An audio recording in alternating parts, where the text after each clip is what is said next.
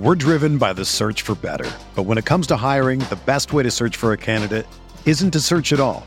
Don't search match with Indeed. Indeed is your matching and hiring platform with over 350 million global monthly visitors, according to Indeed data, and a matching engine that helps you find quality candidates fast. Ditch the busy work. Use Indeed for scheduling, screening, and messaging so you can connect with candidates faster. Leveraging over 140 million qualifications and preferences every day, Indeed's matching engine is constantly learning from your preferences, so the more you use Indeed, the better it gets. Join more than 3.5 million businesses worldwide that use Indeed to hire great talent fast. And listeners of this show will get a $75 sponsored job credit to get your jobs more visibility at Indeed.com slash BlueWire. Just go to Indeed.com slash BlueWire right now and support our show by saying that you heard about Indeed on this podcast. That's Indeed.com slash BlueWire. Terms and conditions apply. Need to hire? You need Indeed. This podcast episode is brought to you by Coors Light. These days, everything is go, go, go. It's nonstop hustle all the time. Work, friends, family expect you to be on 24 7. Well, sometimes you just need to reach for a Coors Light because it's made to chill. Coors Light is cold lagered, cold filtered, and cold packaged. It's as crisp and refreshing as the Colorado Rockies. It is literally made to chill. Coors Light is the one I choose when I need to unwind. So when you want to hit reset, reach for the beer that's made to chill. Get Coors Light in the new look delivered straight to your door with Drizzly or Instacart. Celebrate responsibly. Coors Brewing Company, Golden, Colorado. Hey there. We at Blue Wire just wanted to take a second to thank you for listening to this podcast. We know everything outside is pretty scary and uncertain, but we're committed to helping you get through your day by talking about the sports and teams that you love most. If you're looking for more great podcasts to distract you, check out BlueWirePods.com. Thanks for listening. Enjoy the podcast and stay safe.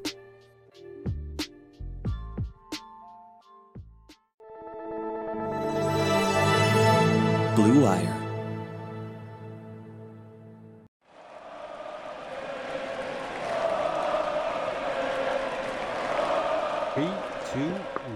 One. What is up, Nets fans? Welcome to another Brooklyn Buzz rewatch. I'm your host Nick Fay. With me, as always, my guy Jack Manuel and special guest Nolan Jensen. Guys, how are we doing? Be prepared for Joe Harris chatter for two hours while watching a Nets game. Yeah, yeah, yeah. No, that's what exactly what I was going to give the uh, people heads up for. There's going to be a lot of Joe Harris love this game, even though this wasn't the greatest Joe Harris performance uh, in Game One or in any of the games, to be honest with you, against the Sixers. No. But uh, that's okay.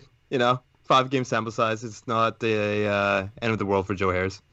And. I'll just sit back, let you guys talk about Joe the entire show. But uh, if, you, if you want to check out the audio of this stream or all of our other podcast episodes, you can go to iTunes, Google Play, Spotify, OTGBasketball.com, NetsRepublic.com, Blue Wire Pods. And this is brought to you by BetOnline.ag. But let's get this video started, fellas. Obviously, going into this series, wasn't much hype around the Nets. It was all about the Sixers. I know plenty of people expected a sweep, and in five games. Obviously, the result was five games, but the Nets did get this upset in game one. And I was lucky enough to watch this game with Jack in person. Man, I missed DeMarre Carroll. Yeah, I remember us chatting before the game, Nick. We were sort of just like, you know, driving around. You picking me up from the station, and it was sort of like, is MB going to play? Is he not going to play? And then it's just like he ends up playing. You know, I know that was the sort of big hype, and I was like sort of refreshing Twitter every sort of five minutes. What What were your thoughts just before the game was sort of starting, Nolan? You know what? I completely forgot about the Joel Embiid might not be uh, ready to suit up for Game One entire storyline. I completely forgot that happened. But I'll, I'll- you know, like most people, um, I didn't expect the series to go that long. Obviously, ended up going five games. Uh, I wanted to see a strong outing, maybe potentially steal one out of two at Wells Fargo, and that's obviously what happened. And then the next two at Barclays might be able to give them a series, but um, it was you know game one there was it was it was it was great it gave us a lot of false hope in a sense but this was a really strong outing by the nets It really did. You're like, oh god, like maybe they can exploit them. You know, they got JJ Redick out there. We'll put out our three guard lineup with Caris, Spencer, and D'Lo, and then it's just going to be tough for them to kind of match up with that. And you know, they obviously had success in this game. I think probably lack of adjustments from Kenny, and then also the fact Ed Davis was banged up after game one really hurt the Nets.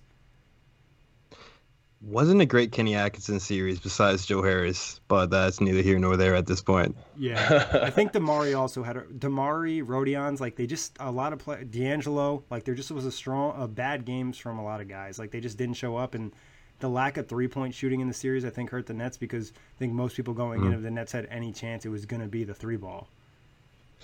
True, and just a question about the Sixers. Do you think this Sixers team right here with Jimmy Butler and without Al Horford and with JJ Redick and without Josh Richardson would have performed better if they just run it back? No, and I'll let you take this first. So this is saying in the another world that they obviously resign um, Jimmy Butler, they resign Joe Harris, yeah. and they still have. You know what? Honestly, I do. I do. JJ Redick was really a huge loss for this um, half court setting, especially with their spacing. He sure. opened up so much for the shooting gravity, and that loss, I mean, that really hasn't been compensated for yet. And Jimmy Butler is, we've seen it with Miami against Brooklyn, you know, multiple times this year. Once it gets down to crunch time, he's he's a guy you want on the floor. So I I would take this Sixer squad over what we saw this year in a seven game series, ten times out of ten. Yeah, I was actually lucky enough to do a rewatch earlier today, and I was doing a Sixers game from the same postseason against the Raptors when Kawhi hit the crazy shot, and that was one of the discussions we had. And I think, like you mentioned, Nolan, JJ Redick made it so much easier for Joel Embiid in the post. Jimmy Butler did the same thing. They just made things a lot easier for the other players, specifically Embiid. And now the current mm-hmm. roster, it doesn't fit as it doesn't fit well. The previous roster didn't fit well, but it was more talented. So I think if they ran it back, they'd be more successful. Yeah, a little clunky in a half court setting with this uh, current iteration for sure. Yeah, too a little bit too slow in my eyes, and that was my biggest fear to start the season, and I think it's kind of come to fruition. But I also think they could get away with it more so in the playoffs and probably the regular season.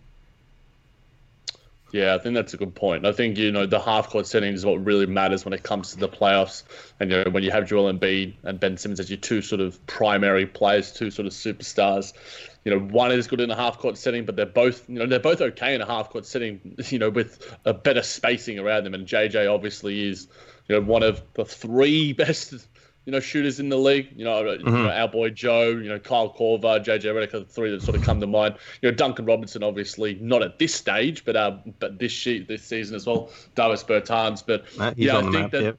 He's definitely on the map, but yeah, this uh, in a weird way, I'm not gonna. It might be sacrilege to say while we're watching this, the Sixers play. I actually kind of like the Sixers team. You I mean, know, it's I, extremely talented starting five. It is. I think that, like you know, if you're looking at starting five, you know, you you can. Yeah, that, that's man. If only Joe sort of brought that sort of consistency throughout the rest of the series. I. And in a weird way, just to completely go on a tangent about Joe Harris, uh, we're going to be doing that plenty today. I think that if we had, if we have slash had have had a playoff sort of series, I reckon Joe would have played much much better this year because I think that the the Team USA experience, you know, I know that a lot of people sort of speak about it maybe overrated, but I think for a guy like Joe, it's validation that he can play with the best and he can, you know, really sort of be there and be a sort of a, a caliber of guy that can contribute when there are other superstars around him. So I think that the confidence that he's gotten this year and I think that he's sort of like a lot of the, the players in, in this series, you know, even like guys like D'Lo, and and we, it's quite a young team that we sort of relied on. I think that in that sense, I think Joe would have been great this year, and hopefully can still be great this year. Yeah, I think the experience really that. benefited him because like playoff basketball is di- different. Like you're not going to get the same open looks you got in the regular season. And I think Joe's also gotten better at probably hitting contested threes, but he's also going to be used to the pressure of the playoffs because of this series. And then also, like you mentioned, Jack, this stint with Team USA, I think really is a benefit too because it's just like a lot of pressure situation experience. No, I agree with what both of you guys said. This series, in a lot of ways, and this is um, actually some rare Joe Harris slander coming from me. This oh, was no. kind of a uh, no. JJ Redick kind of taught, uh, brought him to school with how to be an efficient catch and shoot threat in the playoff setting. Just JJ Redick had a, if I remember correctly, a pretty phenomenal series, and obviously Joe Harris had his struggles that he had. But like uh, Jack said, the Team USA experience, and not just that, really being a second slash third option for about seven weeks there with Kyrie yep. Irving and Caris LeVert hitting the um, hitting the bench with their respective injuries. Um, he's been a pretty damn dynamic scorer all season for the Nets. I mean, shooting like 63% at the rim. He's got the mid range going now. So he has all these different avenues of offense, which he had in this series, but not. I don't. I don't want to say to the extent in which he has now. So I think, like you guys said, this experience that he had with Team USA, experience he had this year, kind of as that second, third guy for a good portion of the season, is going to carry over for when it's time to really boogie once KD and Kyrie Irving hit the floor. One hundred percent, and I think also Joe is impacted because I'm I don't know the numbers off the top of my head, but I would assume D'Angelo assisted a lot of his threes, you know, last season. And D'Angelo was essentially shut down in the series, and the playmaking just kind of wasn't there. You saw a lot of the net scoring coming from ISOs with either Spencer or Caris. To start this game, you know, D'Lo's been taking some pretty poor shots in terms of his selection from like Yeah. the mid range and stuff, and that drive that he that he missed a you know a couple of plays ago. You know, most guys would hit that, but we all know that you know we've talked about D'Angelo probably more than any other podcast going around. That we know that his mid range game uh, and his driving game, sorry, isn't necessarily his strong suit. And I think as a Nets fan watching early on, Joel Embiid is scaring the shit out of you because he's just know. dominating this game. Yeah, seven foot three. I'm what is he? Two hundred eighty pound, just dynamic post threat down there, just having his way. You feel No, bad no, for I'm- Jarrett Allen. I know it was. It was another. Speaking of learning curves for Joe Harris, this was a learning curve for Jarrett Allen, who, um, I guess is a you know pretty popular topic of discussion around Nets Twitter if he's even going to be on the team next year with DeAndre Jordan taking that starting role, and it, it, it does appear like the superstars have a bit more confidence in him at the five, which could mean Jarrett Allen's demise as a Brooklyn Net, but that's sheer speculation at this point. yeah. What do you think, Nolan? We haven't really chatted with you on a podcast in a while. What do you think about Right. the whole Jarrett Allen situation? We've chatted to, to Matt a little bit. We've chatted, you know, with Billy. We've chatted Mm-hmm. to a lot of guys on Nets Twitter. We obviously very much respect your opinion because you know you've just got great taste in basketball players and basketball. teams. uh, No what are your thoughts on the no, No bias bias. at all? Uh, what are your, your thoughts on the, the Jarrett Allen situation? See, like I want to remove, you know, emotional attachment I have towards Jarrett Allen, and it's been difficult for a lot of you know people and that's what it do because here's this homegrown talent. We like him. We've seen him grow as his 22nd pick in the 2017 NBA draft. Really, it was a great find by Sean Marks and Trajan Langdon at the time. Yeah. That was a great draft pick, and he's grown. And he, we we all thought that he was going to um, develop into I, I won't say like an all around big, but he was going to be able to fade off pick and rolls. Um, we know what he was as a free throw shooter as a rookie year. We expected a little more um, versatility in his offensive approach, and the, right now he's basically exclusive, exclusively a roll man in the PNR, and like a weak side rim protector. Um, I've been moderately, I want to say moderately disappointed in Jarrett Allen's, you know, 2019-2020 NBA season. Um, I think a lot of that is out of his power, unfortunately. But I, I think that he can go somewhere and be a really, you know, efficient player. He already is an efficient player. Analytically, analytically, he's one of the best 21-year-old, 22-year-old big men in the NBA. But if you're asking, is he going to be a Brooklyn Net this year? I mean, next season? If I want to put my money on it, I probably would say no. But I'm more aligned to say Sean Marks and company may wait until next year's trade deadline, whenever that happens, and then evaluate who should be on the floor besides Kevin Durant and Kyrie Irving. Because like right now, there's just still so much uncertainty surrounding the personnel on the floor. So it's it, it is hard to say. Yeah, I mean, it really is a Yeah. tough situation. I think with Jarrett Allen, we just saw the progress in his rookie season and the sophomore season. You were expecting a jump. That three point ball really never developed. And I think for Jarrett, it's not even like he's so far behind his development. It's just that the Nets timeline just got sped up so much when they signed Kyrie and KD. Is like, it's tough to expect him to already be a championship level center. And that's no disrespect to him. It's just it takes time. And I think I always point to like I know it's a maybe not the biggest thing, but like the toughness. It just lacks like the grit for a center. And I think going in a series against Embiid, you just miss that. And I think like other guys don't respect him, like from Ben Simmons to whoever it might be, is just kind of shoving him on those picks. I think you want a little bit more toughness out there. And I think Jarrett Allen could be that guy, you know, three or four years down the line. Sadly, the Nets need him to be that guy next year. That's why DeAndre might end up with the starting role. And kind of like we've talked about previously, you don't necessarily have to spend a ton at center to get what you need with the rest of the skill in the Nets roster. Funnily enough, we're getting a, a bit of DJ slander in, in the chat on Periscope. Lucas Kaplan, you know, awesome writer at Nets of Public, is, is uh, saying how much of the disappointment this year is due to the 25 minutes a game that DJ gets. I guess I don't think I that's think really that- it in my opinion. But go ahead, Jack. You Okay. Take it. I think I think some of it. I mean, I know at the earliest point of the season there was a, a discussion. Did you put it out on Nets Twitter or on Twitter today, Nolan? That like Taurean Prince was the sort of whipping boy. Who's going to be the whipping boy next? Yeah, no, I think Taurean Prince. I think he's already assumed that role. Yeah. Well, I reckon. I reckon next year. It's. I, I think that DeAndre Jordan was one a one B in that sort of discussion because there were points where Taurean Prince was having some decent games in that sort of sense. Whereas I think for for right now, um, I reckon DeAndre Jordan is certainly heading that sort of that heading that sort of route because unless we get uh, a starting center that is better than him. If we have DeAndre Jordan playing, you know, 25, 28 minutes a night at center, and there's a backup where it's Claxton or some other sort of, you know, makeshift backup center, then uh, DeAndre Jordan will probably be quite clearly the worst guy in the starting five, unless you know Taurean Prince is, is sticking around. So, I think that DeAndre had a very bipolar season is what I would call it. And I think recency bias has it in our heads that, you know, he's been, you know, he's good and, you know, we're going to see him be good. But if we're taking it holistically over the entire sort of 50, 60 games, however many we've sort of played, Right. you know, he, he hasn't had that good of a season. It's been maybe above average, but I wouldn't be, you know, like raving about it. Yeah, I'd say the first half of the season, Jarrett Allen was better, and then towards the later half of the season, you saw DeAndre pick it up. I don't know if you know Jarrett had an injury, but I thought he just started to lack, you know, lack some of that enthusiasm and aggression we saw during the stint where everyone was injured. He had a couple big games. We saw him kill it on the offensive boards, and then over like the last two months, he kind of lost some of that. And uh, DeAndre kind of picked up a little bit, and e- even though he's limited in terms of his offensive ability, the one thing I do like about DeAndre is his ability to pass the ball. I think that's something, but obviously Jarrett is a substantially more versatile defender. Oh, big time. His passing and short rules just seem so deliberate to me. And like I, I'm not irrationally hating on the man because he is a pretty good passer. But you can see that we're running, especially Kenny was really weird that he was running plays specifically for DeAndre as a passer in a short role that he didn't have the same, you know, level of confidence he had in with Jarrett Allen doing the same actions.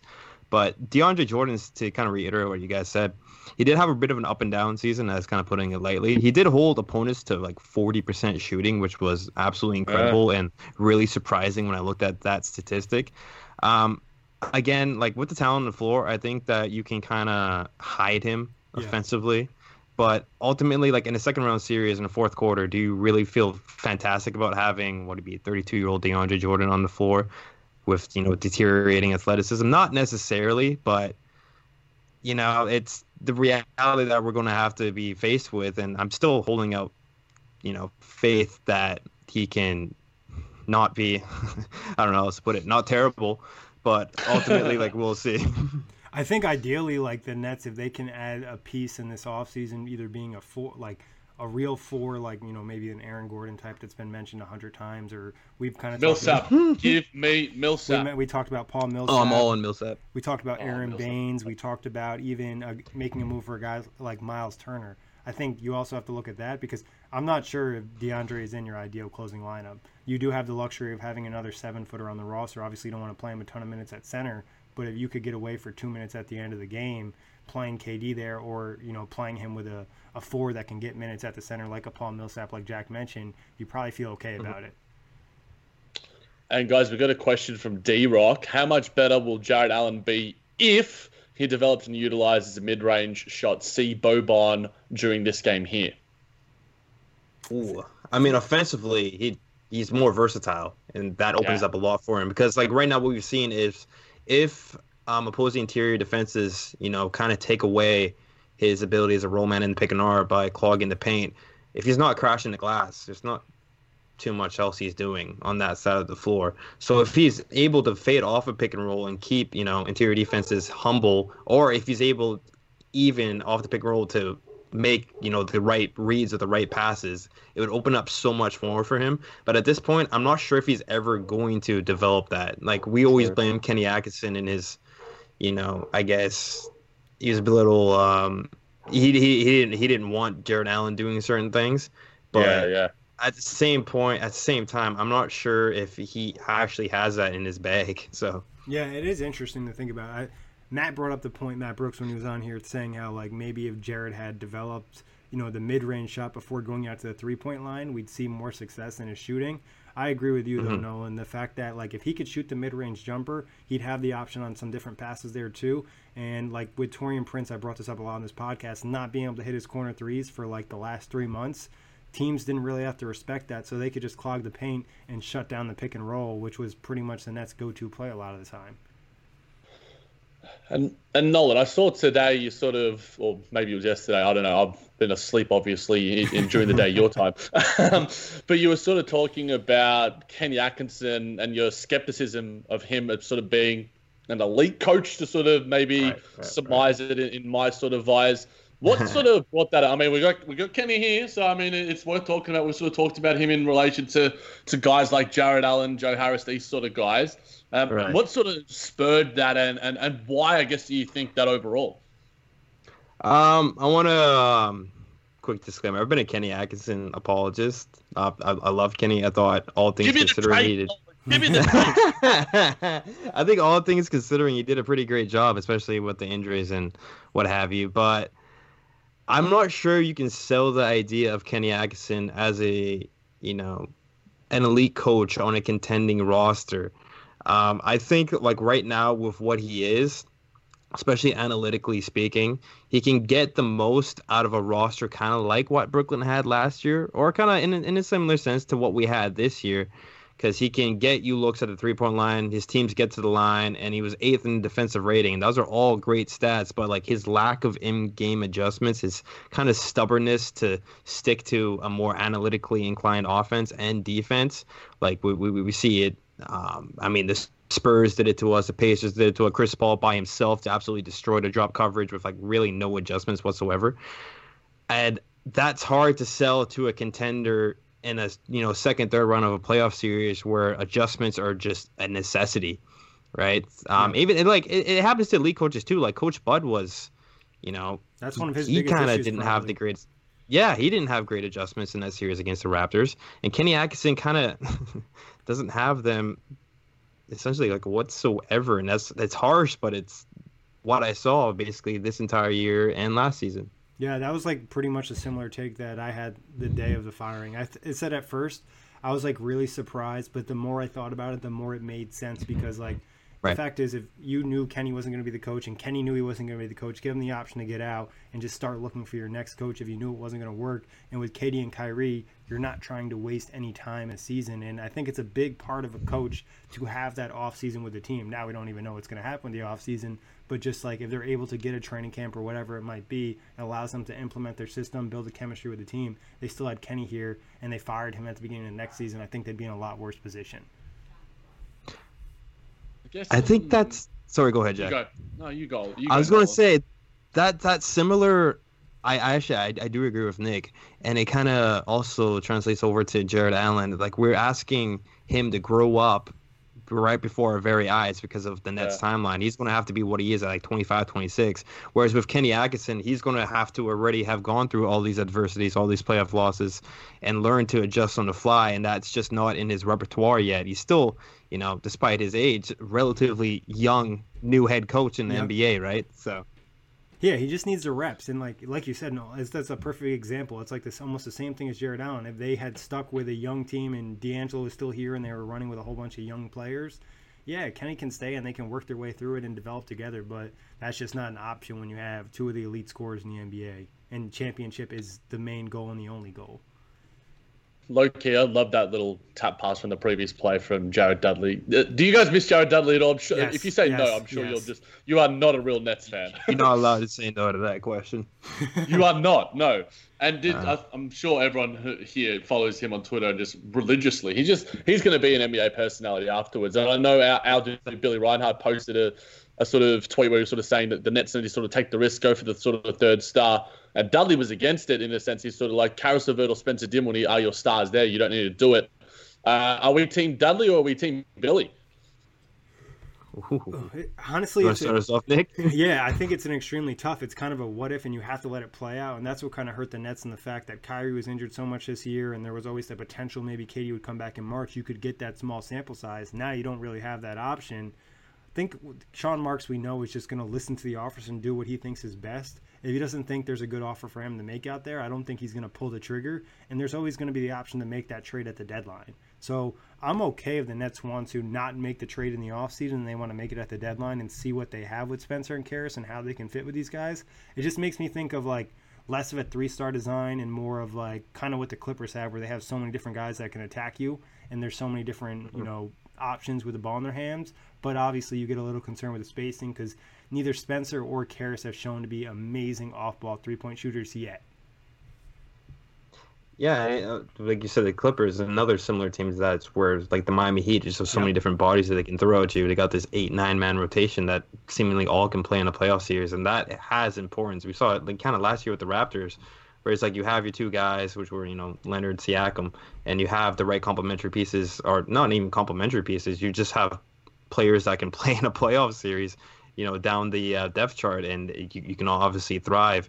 Um, i guess i'm gonna answer your question with another question. I think i think this upcoming offseason is even more important for sean marks and the brooklyn nets than Ooh. last year's and that's obviously the biggest offseason in this history and it sounds you know somewhat blasphemous in that regard but would you guys agree with that? I mean now you have to put all the right pieces to the puzzle together and quick. The final touches. I think like you're about yeah. to have a masterpiece. In yeah, in a way, I think you, are right because you know the easy part is done now. You know, you've got the superstars, and it's now how do you build around them. So if you're sort of looking at other sort of dynastic teams with the the massive superstars. You know, look at what the Clippers have. Obviously, it's a lot easier in terms of their roster composition because a lot of the pieces are still there on really team friendly contracts. Whereas, you know, there are, uh, are pieces within the Nets organization right now that are, drag us deep into the luxury tax. Is Joe Tsai going to be willing to pay Joe Harris that big money?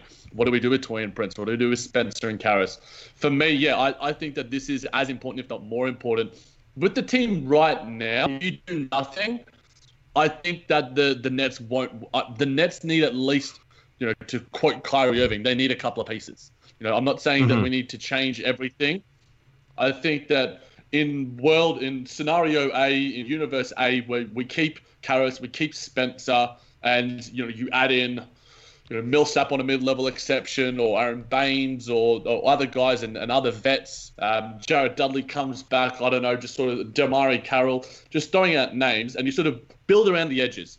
That team, I'm pretty confident with because I sort of know what it is. The one that I'm not confident with, and it's not to say that I don't think it can be truly great, because I know um, our guy Billy has really advocated for it. Because you know when you get three stars, it's rare that you don't win a championship. That it never really happens.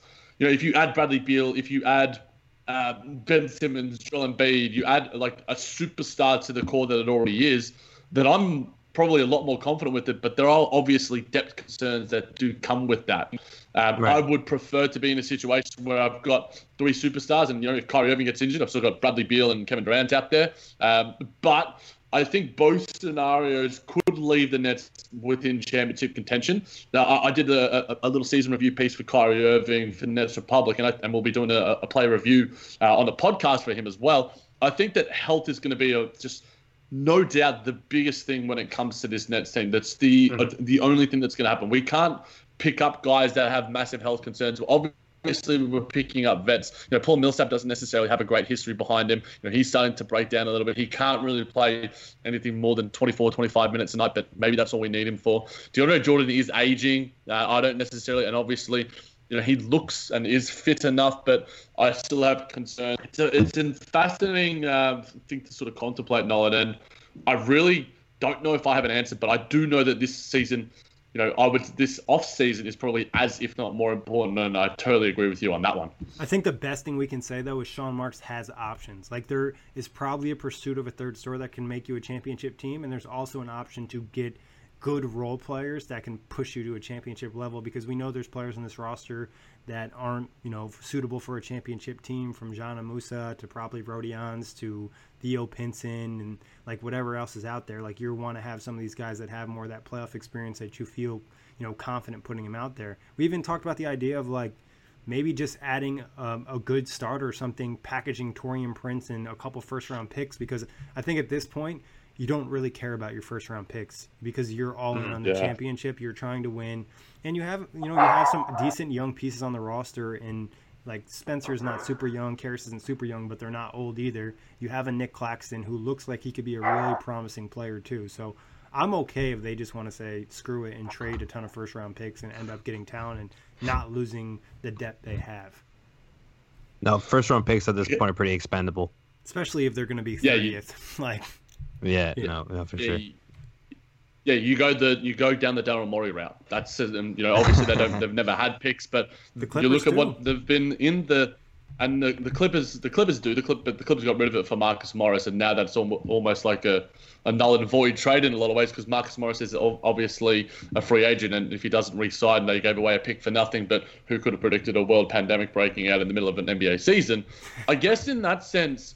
Uh, a, a, really sort of big question that could probably take us an hour and a half to really answer, probably the rest of this game, is is it all going to be worth it if the Nets don't win a chip? You know, obviously, you know, it's championship or bust in a, in a, lot of mentalities when it comes to players' narratives, when it comes to sort of teams. You know, the Nets didn't win it when we had Paul Pierce and KG, Jason Terry. Is it going to be all for nothing? And it's sort of like, well, you know, we could have had a really nice sort of fun team if we had a kept, you know, D'Angelo Russell around and re-signed him, and you know, it would have been a homebound sort of team, sort of like Brooklyn, sort of homey, and and sort of had that sort of cult narrative. Or is it worth, you know, putting all the chips in there and going, well, KD and Kyrie are here. They might not be 100% healthy, but, you know, if you're winning, if you're not in the business of championships, then uh, what are you really in the business for? What are your thoughts, lads? No one You want a really lame answer? Give me a lame answer. Give me a lame answer. I, I can give you a really lame answer. It's kind of kind of insinuated it uh, a little bit there with your uh, last statement, Jack. It's ultimately like, what are you what are you building for? You know, it's a chance to host a parade in Brooklyn. It's a chance to get the Larry O'Brien in your hands, first one in NBA, you know, history for the Brooklyn Nets slash New Jersey Nets, and the, you know, the franchise as a whole. Um, that fun team had a ceiling, and that fun team ceiling is not the same ceiling that we have now with Kevin Durant and Kyrie Irving. So ultimately, I think no matter what the circumstances are, you have to make that move. And it's historically proven is if you get those two stars, you know, that the veterans, they come. Like the Bucks have right now, with like Robin Lopez, you know, Brooke Lopez, Wes Matthews, George Hill, all the way down the floor with them yeah.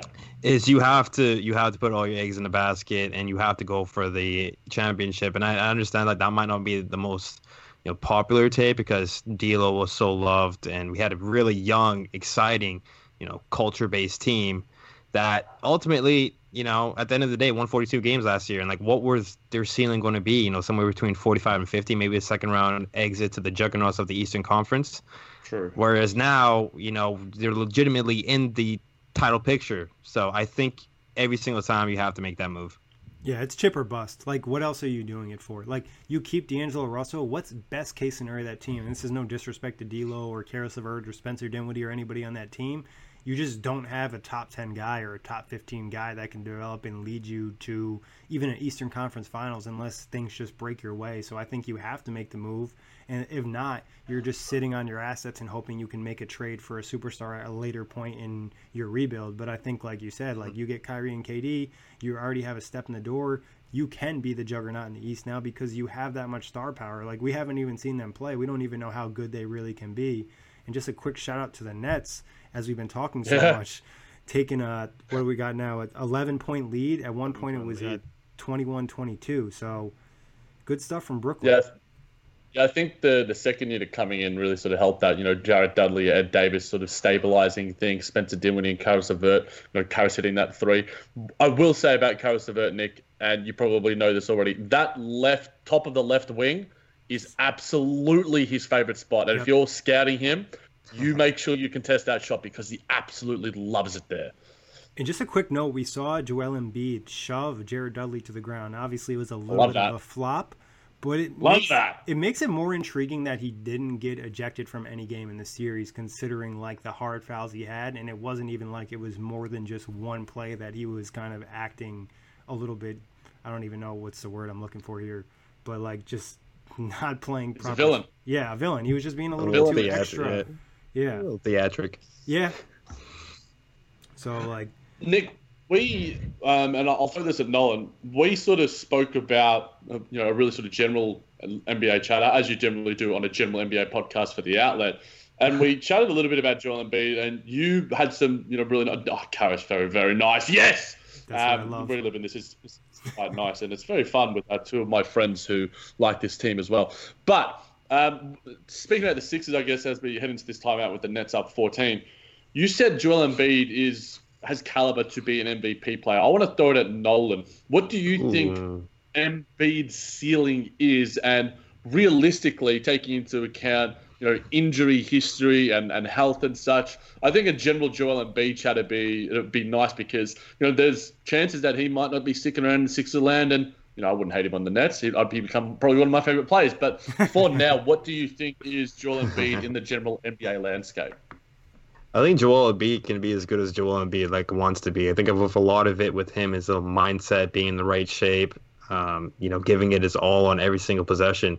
He has a little bit of um, I want to say, and it's, it's it's it's not comparing the two, but it just reminds me a bit of, you know, later years Shaq in him, where he's just so physically dominant, where he can obviously you know put his staple in a game, no matter who he's playing. But he he can little little lethargic, little lazy at times, little lackadaisical on the floor. He can be like an MVP candidate. I don't think that's some you know absurd obs- take um, whatsoever.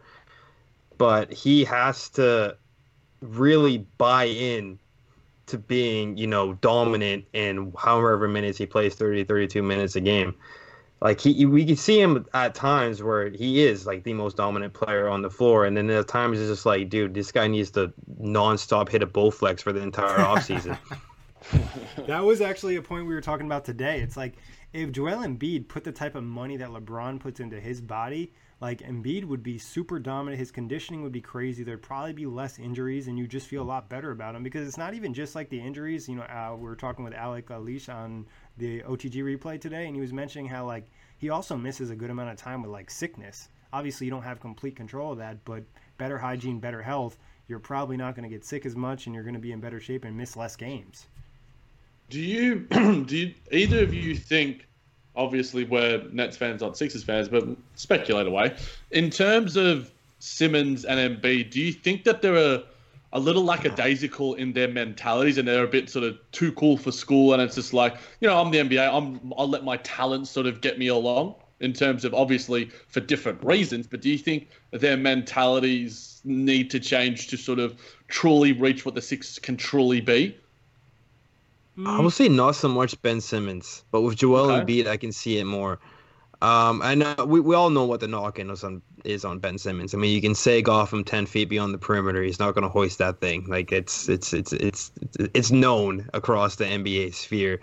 But I mean, defensively, he's really almost kind of one of the more underrated perimeter defenders in the league that can s switch through just about anybody. So defensively, he's he's an absolute unit. He's never going to take a possession off, and he does what he does on offense pretty damn well. It's just he's not going to shoot a 16 footer, and at some point in his NBA career, like he's going to need that, especially as this athleticism is, you know begins to deteriorate. He has a long way until that happens.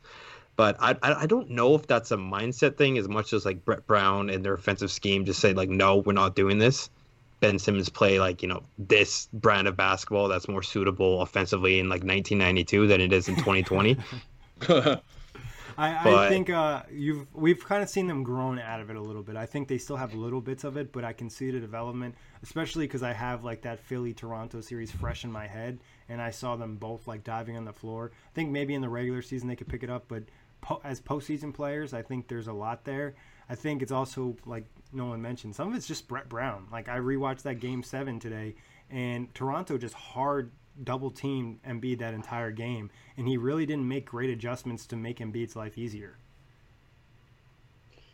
Yeah, I think I think mentality uh, you can sort of if you want to nitpick it even more and sort of d- delve deep into it even more. I think Simmons has a too cool for school mentality when he doesn't want to look bad on, on the offensive end of the floor. You know, he doesn't want to take a, a mid-range jumper for fear of sort of being put on House of Highlights for looking like a you know having a weird sort of action. I think Joel Embiid doesn't take it seriously enough in terms of, like you sort of mentioned, guys, about his health. You know, if he stopped drinking the Shirley Temples, he sort of, and both of them, funnily enough, said in the preseason that you know Joel Embiid has been you know in the best shape of his life. He's lost like eight kilos. He hasn't though he didn't say what how he lost it really. And then Ben Simmons has said, and we saw like a couple of sort of you know Instagram videos of him taking some threes. But within like two months, that was just gone to the wayside, and then they they sort of just went back to square one. So I think that they say the right things, but they need to start backing up their actions because if they really want to be, I, I don't think that, and maybe this is partly youth because you know Joel Embiid's I think like 25, Ben Simmons is still in his early 20s. I think both of them need to realize that winning a championship isn't going to come on their talent alone, and their talent is extreme. They are two of the best 15 players in the league. But if you are if you don't put in every little bit extra, and you know, I think the, the last dance of the this weekend will probably reveal it to us exactly what needs to be put into to get a chip. Then they're just not going to get there, and one of them is going to get traded, and they're perennially going to be, you know, forgotten sort of players. What could have been? They will be part of the OTG What If series because I I truly think that they have championship potential but I don't think, obviously, part of it is team building around them. But I also don't think that they've bought in enough individually as players. Yeah, I think that's a fair take, to be honest. Like, you definitely could see it from. I think that's a great point you brought about Ben Simmons not shooting threes because he's kind of like scared of the aspect. Like, if he has a wide open yeah. three in the second quarter, just pull up. Like, it's not that bad, especially if you've been working on your shot. But getting back to this game, the Nets have done a great job in the second quarter, maintaining the lead and even building it up a little bit. Uh, Ed Davis, I think, has been really big in this series, and I mentioned it earlier in the Huge. show. I just felt like if he wasn't injured, the Nets might have been able to get one more game. And I'm reflecting and just watching this team. There's just like I really miss Ed Davis. I really miss DeMarre Carroll, Jared Dudley, these sort of guys. And obviously, you know, I have a, a, a different sort of version of love for, for guys like Garrett Temple uh, and, and, and DeAndre Jordan. But Ed Davis just brought this just understated confidence and toughness, and it really sucks to sort of see them now outside of the, the Nets sort of environment.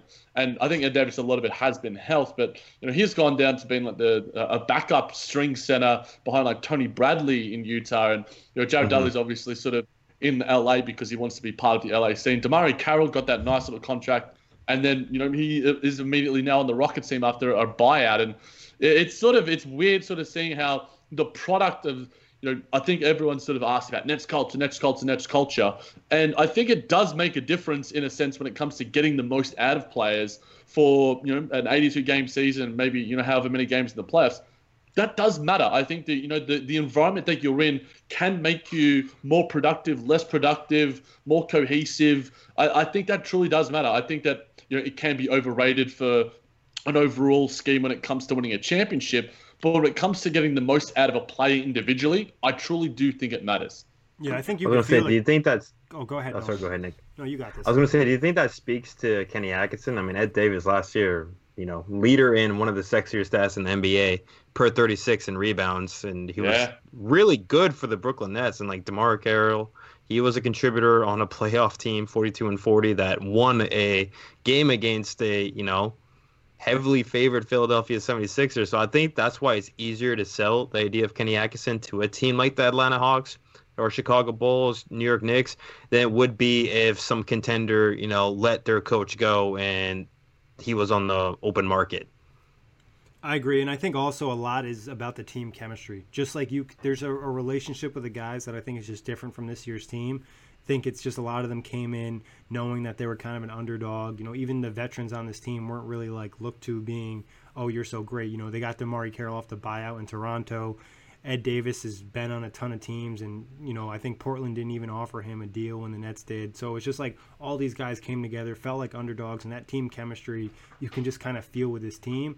But like Nolan said, I don't think it's as big of a factor. Or Jack, you might have said it when it's when it's a championship team. You need that chemistry, but this chemistry here helped a team that probably wasn't supposed to make the playoffs make the playoffs. I don't think it you know takes a team like this to a championship level even if they get better. It's still at the end of the day to be a championship team, it's more about the talent and the team construction.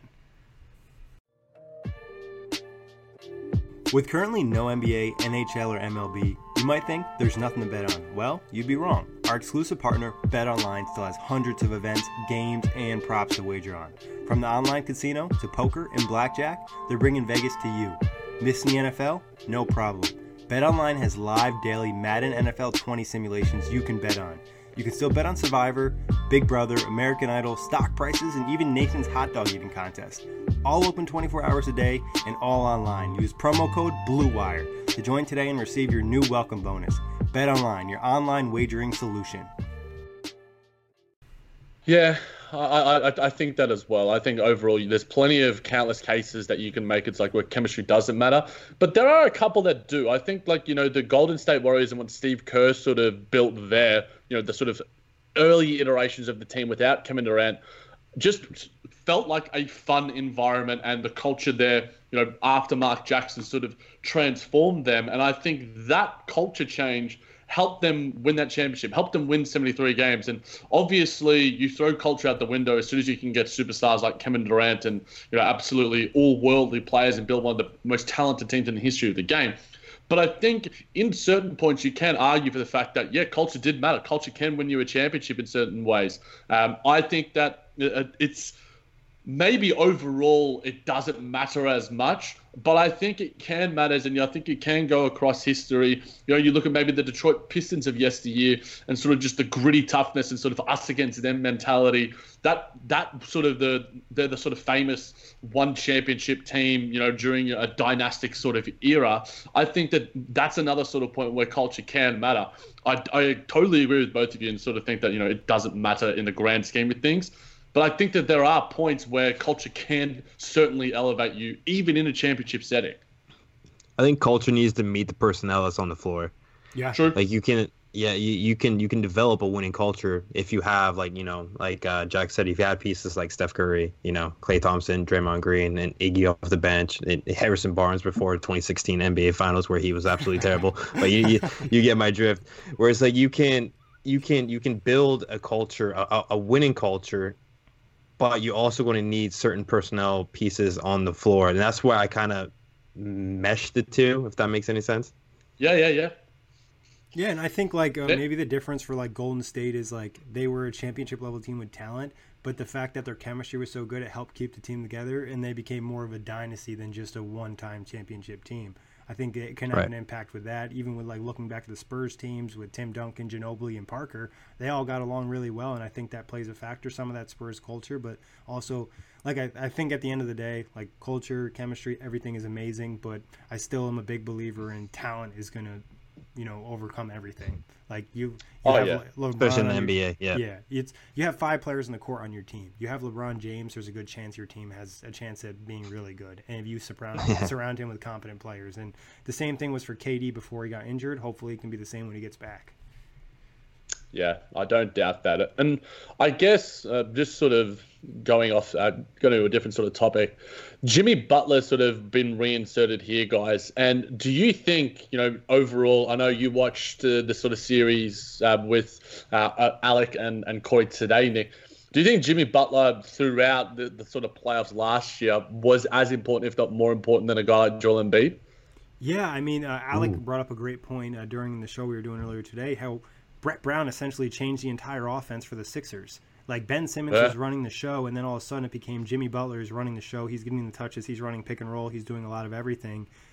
And uh, I mean, maybe in this postseason, Butler was more important to Embiid because teams were so focused on taking Embiid out of the game. I even see you see the Nets in the series, you know, send a lot of double teams his way. You see it a lot in the Toronto series. So Butler was getting his one on ones. So it's hard to say that Butler was more important because he's not getting those looks without Embiid getting those double teams and all the attention he's getting. True. I think that a fun thing to sort of consider that there's plenty of guys on this uh, Sixers team that have been rumored to be, you know, a part of the Brooklyn Nets. You know, we've spoke about on Buzz episodes with Nolan, without Nolan, and stuff about you know Tobias Harris, Jimmy Butler. Uh, It's fun to sort of think about what the Nets could have been, you know, with Jimmy Butler on their team. You know, there was the Jimmy Butler Kyrie rumors that we sort of were lingering for probably at least a couple of weeks, and I think that the you have a ceiling if you have Jimmy Butler on that team, but it's certainly above the ceiling that we would like would have had if, like we discussed earlier, with D'Lo and, and Caris. I think Jimmy Butler, and I think you know people forget that I think he's like thirty, if not thirty-one. Uh, 30, yeah. He, yeah, so he is aging, and I think he's going to age not necessarily the best because of uh, being coached by a guy like Tom Thibodeau. Uh, obviously, under the Nets, he'd probably be a bit better because they would look after him a little bit better with their training staff and their general sort of focus on analytics and, and team well-being and player well-being. But the Nets with Jimmy Butler, what do you think? Oh, nice little drive there. By I know. Spencer. I got to shout out Spencer. What? He just cooked the shit out of Boban and got the dunk. Like he. Yeah, the two hand. I know. It, it, it's like a quick reminder that he's actually is athletic, and that was two hand dunk was through traffic. Yeah, he makes like, it look easy too. Uh, no, he does. It does. It, it's weird. He's actually freakishly athletic, but he doesn't really showcase it much. I forget one one Brooklyn net was giving him a hard time for that. He's like he's sneakily the most athletic player in the league because like every now and then he'll just beat someone off the dribble and throw down a tomahawk, and you're like, what the hell? Where where where did that come from? I feel like yeah, he does Spencer it to to dunk ball. protects himself from injury. I think that's why he like holds back a little bit. Because even like for the extent we see the energy he exerts in the playoffs, like I remember watching this first round series and being like, "Holy shit, Spencer Dinwiddie can actually defend." Like we didn't see it a lot during last season, but during this series, he did it early in this game. He did a great job chasing JJ Redick, and I think JJ Redick didn't have a good game one, but he was able to kind of turn on later in the series. But I was impressed by his defense specifically in this game, and we got Embiid heading to the locker room. Yeah, and, and you see here as well Dudley playing at center on Boban, and he sort of forces him off the floor in a lot of ways because of the, the sort of spacing it provides. And you know, D'Lo had that nice drive in the sort of earlier play. I think Dudley's doing a really, really great job of, of playing center, and, and you know, I just love the energy yeah. that he brings. He was the the meme king. Uh, did you guys remember the the Night King meme? I think it was like Sports Illustrated that came up with that. That was one of the greatest memes. I miss I miss the NBA for a lot of reasons, but I miss the memes a lot. Yeah, I do. I miss the memes, but just shout out to Jared Dudley being willing to take an elbow yeah. and Boban in the face. Like, not many guys are willing to do that. Why we miss him? Yeah, I honestly think he'd be a nice help on this team. Like, I don't think he would, you know, be a super talent on the floor, but I think even just like his off-court value in the locker room, just mm-hmm. being that yeah, guy, locker room mediator. Yeah. Mm-hmm it kind of i mean i wish the nets did it. We know you can't really complain about sean marks but i think there was an option to get jared dudley like and he, they just didn't pursue him quick enough. Maybe they were unsure how he would fit with kyrie and kd i was going to say and this is it's kind of uh, it's not necessarily an unfair take but it's, it's hard to gauge stuff like this. But I think when you have two expressive personalities in Kyrie Irving and Kevin Durant, you know, two of the more polarizing superstars, really the NBA's ever had, it's nice to have a locker room voice like Jared Dudley at all times. Not just for, you know, maybe sorting out any inadequacies in the locker room, but just as a like a media mediator. Yeah. And Joe Harris, our boy Joe Harris, uh, Jack has done that a bit this year with the Nets. Like he was really good in China controversy. Like he's answered every question, you know, really eloquently. He's really but having Jared, a lot too. Yeah, no, he has for sure. That's that's what I was alluding to. But like having a Jared Dudley in that locker room would, it's, it's one of the things. Like I'm not really quite sure why we never offered him anything. I think he was set on LA. That's what I think that, that maybe. I think he said and, LeBron, and, LA called him first, and LeBron called him, and soon as he called him, he couldn't tell him no. you can tell he loves this team. Like if you if you at all follow his Twitter feed, he loves Brooklyn and he loved that squad and it's it's funny because he's had like an extensive career and you know the a, a, lot of the things that he talks about and like the replies that he gets into are about his time in Brooklyn. Obviously, you know that was the most recent team beyond this Lakers team that he was on. But you know he's had a, a, a pretty damn good career. You know, you know his time in Phoenix. You know Devin Booker had nothing but good things to say about him as well. So I think there's a special place, and you know, he's mentioned the fact of like the training facilities, the culture, the staff, and, and the coaches. You know, he speaks incredibly highly of of Brooklyn in general, and I, and I think that you know it's always good to have those sort of that when you look back on like you know maybe one day it'll happen. Maybe we do some sort of collaborative Brooklyn Nets book, Nick and and Nolan. Maybe we'll get a forward from you as well, my friend. But Jared Dudley's going to get his own chapter. It feels like. Yeah, I mean, he, he, Ed Davis, and DeMarre Carroll, excuse me, were really big in like the culture and just like sure. changing the team from being like this fun rebuilding team to actually winning games. Mm-hmm. But shout out to the Nets yeah, again, still up 15 right here. Like this was a really good game for them. Yeah, I think that, in, and I think Coach Kenny actually coached the game well here. Yeah, the Jared Dudley to center was a masterful decision. You know, I, am not to We've we've slandered him plenty, a little bit on this pod already. We've slandered him plenty in, in other pods, but credit where credit is due. The decision to put Jared Dudley at center changed the, the game in a lot of ways and allowed the Nets to really create offense in a way that sort of suits them and, and get the game on their terms. Yeah, I remember doing the recap of this game, and we said, you know, Kenny Atkinson out coached Brett Brown in this game. That adjustment Yep. was big, and what it did was allow them to get the space in the previous possession. They were forced to allow Caris LeVert to ISO JJ Redick, and I'm taking that matchup every day of the week. Oh, absolutely. Nolan, where do you think? I mean, maybe you've made the, your thoughts already known. Let, us bring it back up for, for the sake of it. Where do For you sure. want slash Ooh, Caris. think? Oh, Carrot's getting spicy. Caris With Ben. Simmons on him too, he hit he, he used that pick and roll so perfectly. But go ahead, Nolan. And I, I think actually Ben Simmons has gotten better as a defender. Just watching this game as well, I think he's gotten more engaged. No, he's he But, uh, is. He's, he's he's improving. He's improving for sure. Big time. You know, I think, like you sort of mentioned, you know, for me, he's one of the defensive players of the year. But for Coach Kenny Nolan, where do you want him to end up? Where do you think he'll end up? Um, there's, you know, obviously rumors are plenty and, and some open coaching positions more than likely. Do you think that he even gets a head coaching job? I, I, I'm interested to hear your thoughts.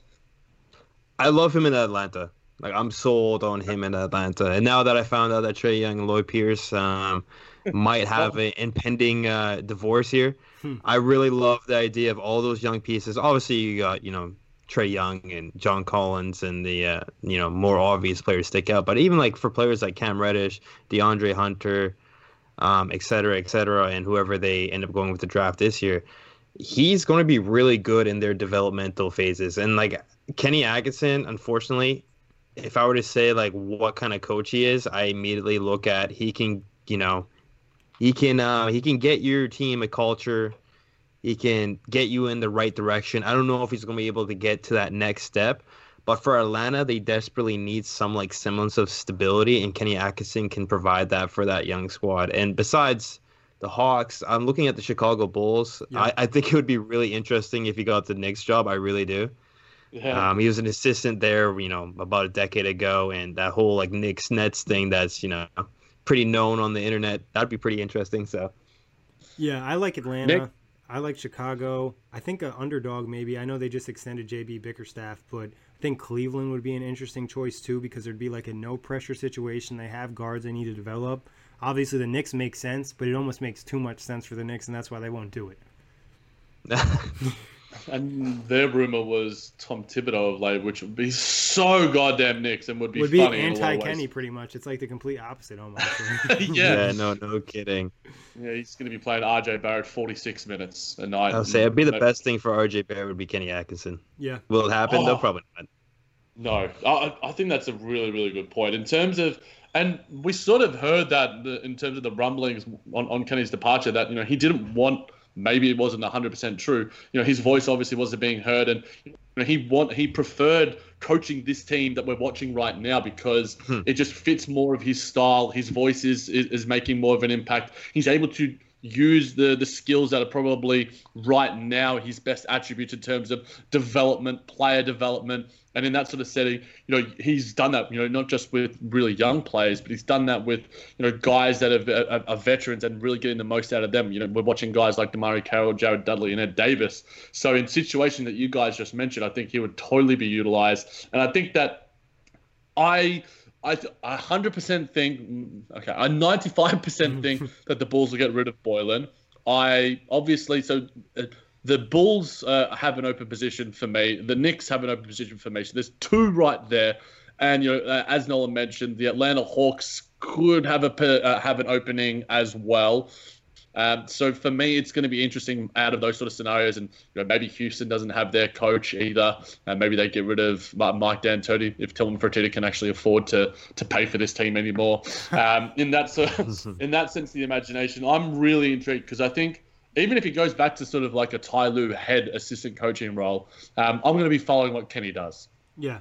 I mean, I think Kenny, obviously, we all loved him when he was in Brooklyn. It just kind of like we mentioned the timeline thing. But I just wanted to ask you guys a question. Like, at what at no point during last season did I think the Nets would go into game one of their playoff series and be up eight at halftime. I think that's just like incredible considering so many guys in the roster don't even have playoff experience.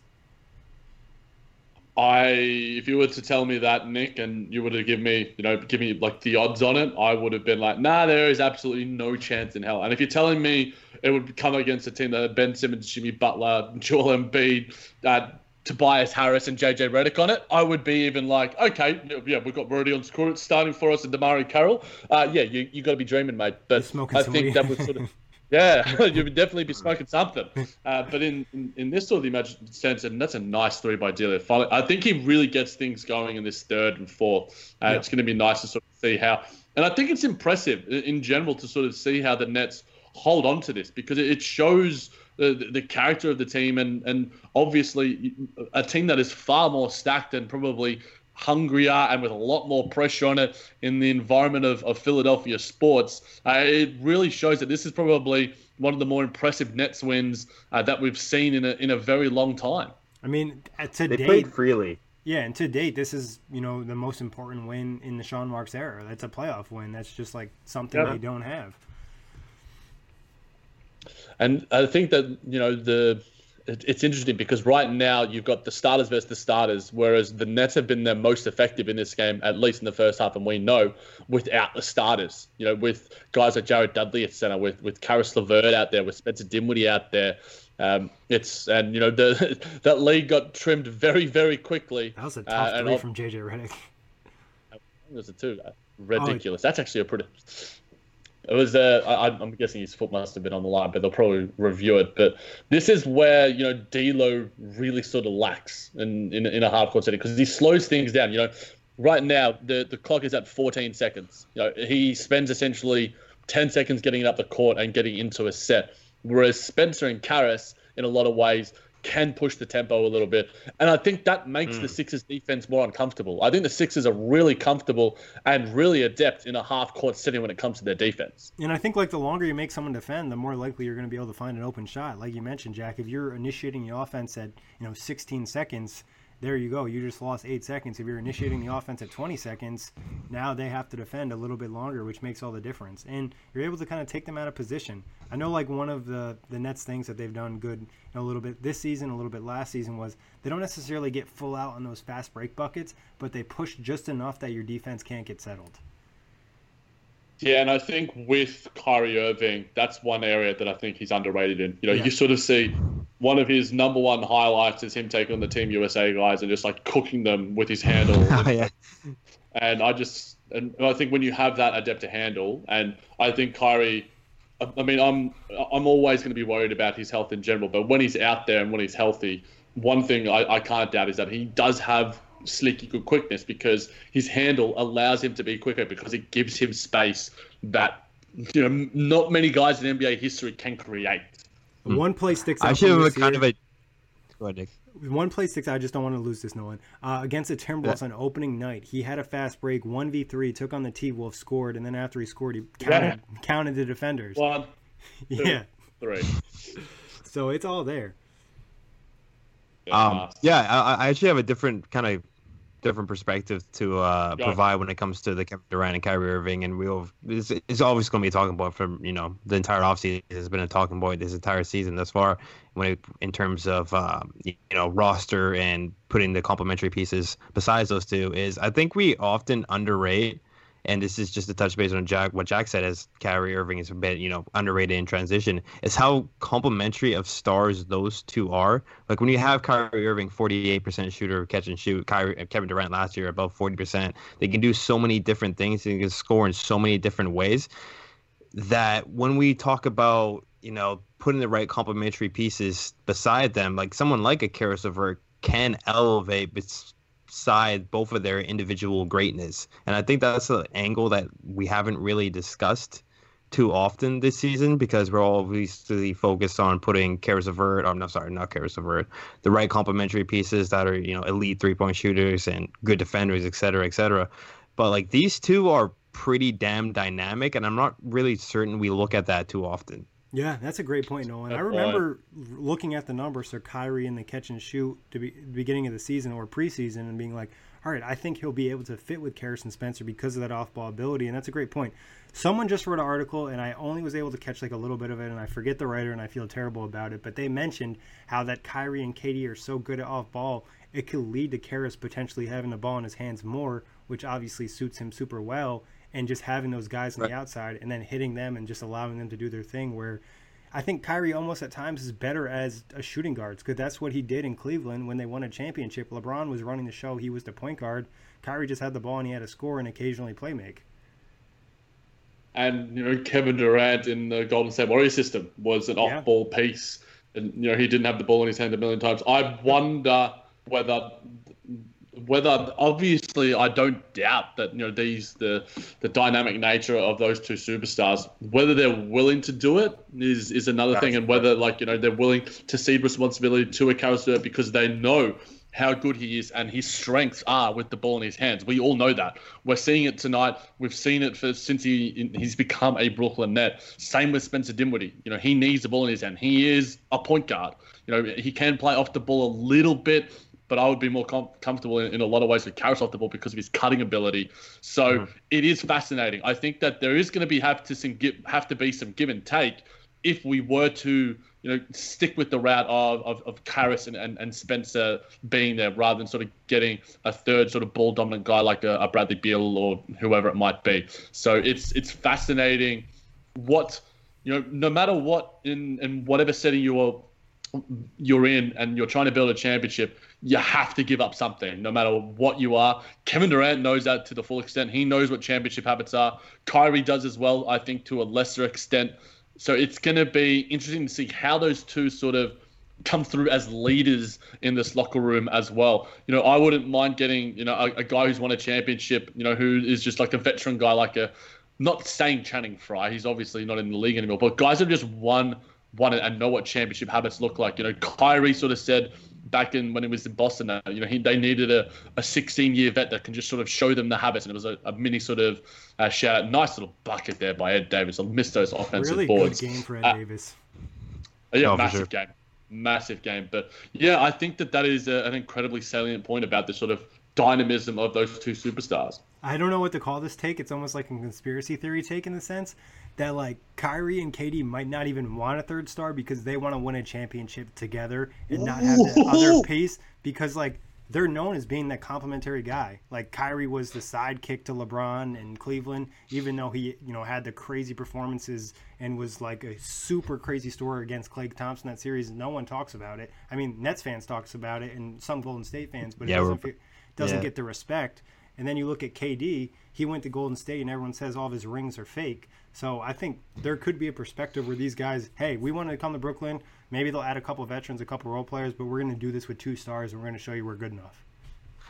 I love the idea of what you just mentioned. I mean, you got Kyrie Irving in 2016, made a case for Finals MVP that NBA Finals against what several Hall of Famers and a 73 and 9 Warriors team. Kevin Durant has one of the best, not really talked about because of the team and the fact that it only won five games NBA Finals ever in 2017, where he averaged like 35 on like a 70% true shooting percentage. Absolutely ridiculous. Like you have those two guys.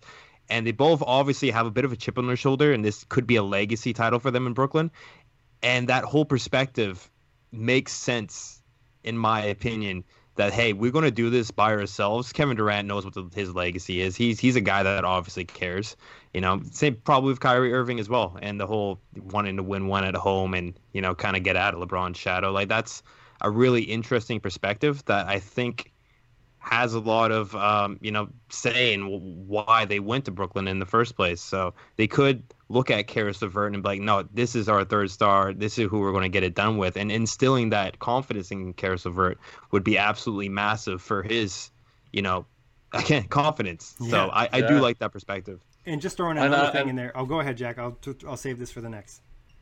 You, you got it? You, I, because I was just going to say, and, and I wonder if, you know, Sean, Sean Marks is willing to listen to sort of Kevin Durant and Kyrie as they make moves. And, and obviously, we sort of hear about the head coaching sort of realm, the fact that, you know, all players will be considered. But when it comes to making moves on the roster, you know, I think that that's an area that, you know, obviously Garrett Temple and Kyrie Irving, you know, a nice little drive there by D'Angelo Yeah. Russell. Nice Uh, finger roll. Not necessarily. Yeah, really nice, uh, sort of composed finger roll from D'Lo there. Um, but yeah, I think that that's an interesting thing to sort of consider whether you know he goes Sean Marks because we do know that Rob Pelinka uh, considered uh, the, the viewpoint of Anthony Davis uh, and, and LeBron James when he was making moves in the offseason. I know Anthony Davis and LeBron were sort of saying that they got sick of Rob Pelinka texting them and getting them on the, on the phone. So I wonder if Sean Marks is willing to go down that realm and go, what do you guys think? Do you think Caris can truly be that guy? Or do you think, you know, I've got a deal here where I can get rid of him for, for Bradley Beal or, or whoever whoever else it might be?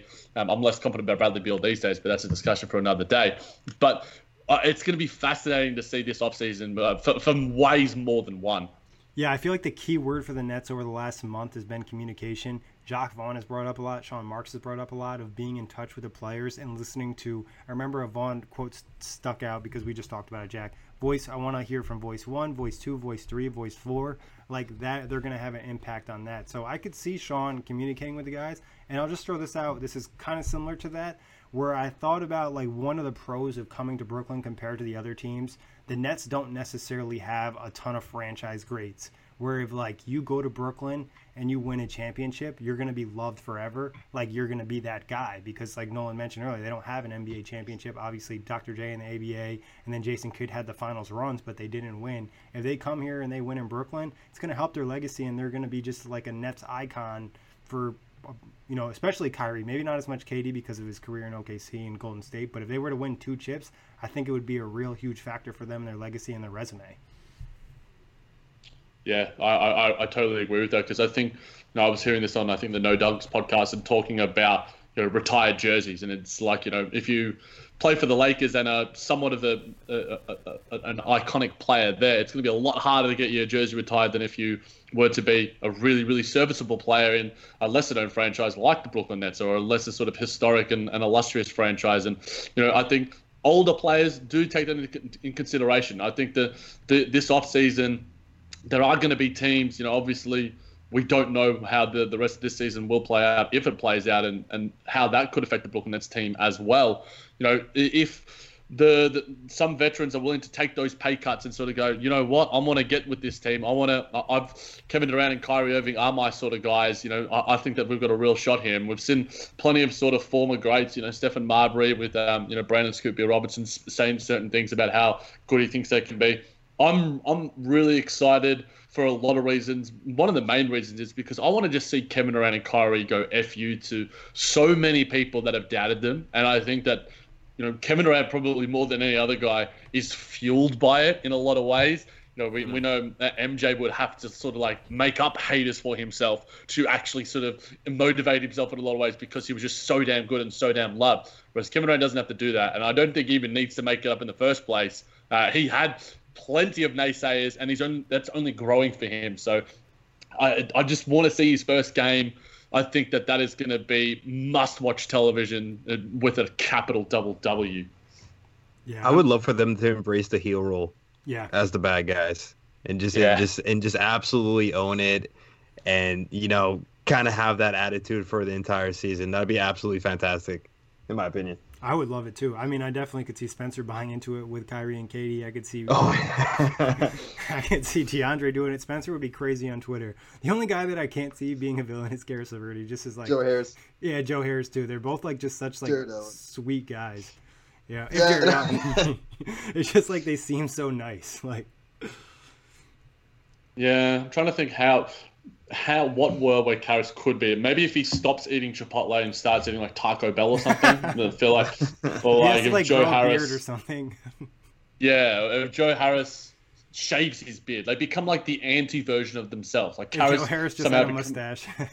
yeah, like yes, oh, like see, porn star mustache. I mean, I, yeah, I mean, the, the goatee out or something. Yeah. oh, uh, yeah, like a, like a community, like an evil Abed sort of thing with a goatee. I'm kind of I mean, I'm getting a little bit worked up about that right now, just thinking about it. But Joe Harris, I think I'm wondering, you know, behind the scenes, you know, everyone's sort of getting their, their quarantine bids going on. I'm, I'm intrigued to see, you know, Kyrie Irving can grow some, some decent facial hair, and we love the, the fro and, and headband Kyrie in a lot of ways. I wonder what Joe Harris's beard is looking like right now. And just getting back to this game, we got D'Angelo Russell 16 points, 6 and 19 from the field. Like, you can sense Ben Simmons is really disrupting him. And like Jack mentioned earlier, some of that – some of those decisions just aren't great in terms of the shot selection. Yeah, I think he and I think a lot of those misses came in the first half. Yeah, you know, he's become in the quarter. He's uh, he's beaten up. Maybe yeah, he's certainly picked it up and he's taking better shots. I think you know he's driving. The mid-range shots are being taken you know from the free throw line rather than from you know one or two feet out. Um, so I think that he's every sort. Of, it's weird. We've sort of as we've watched this game, we see that there's been moments. It's not necessarily like a, an absolute superstar has really taken over because you know this team for the Nets doesn't really have one. They've got mm-hmm. like three nearly. Nice that's a really nice drive from D'Lo. Absolutely sensational drive. I also forget how sexy D'Lo is. Like he's just a good looking kid. Really good looking. Yeah, handsome guy.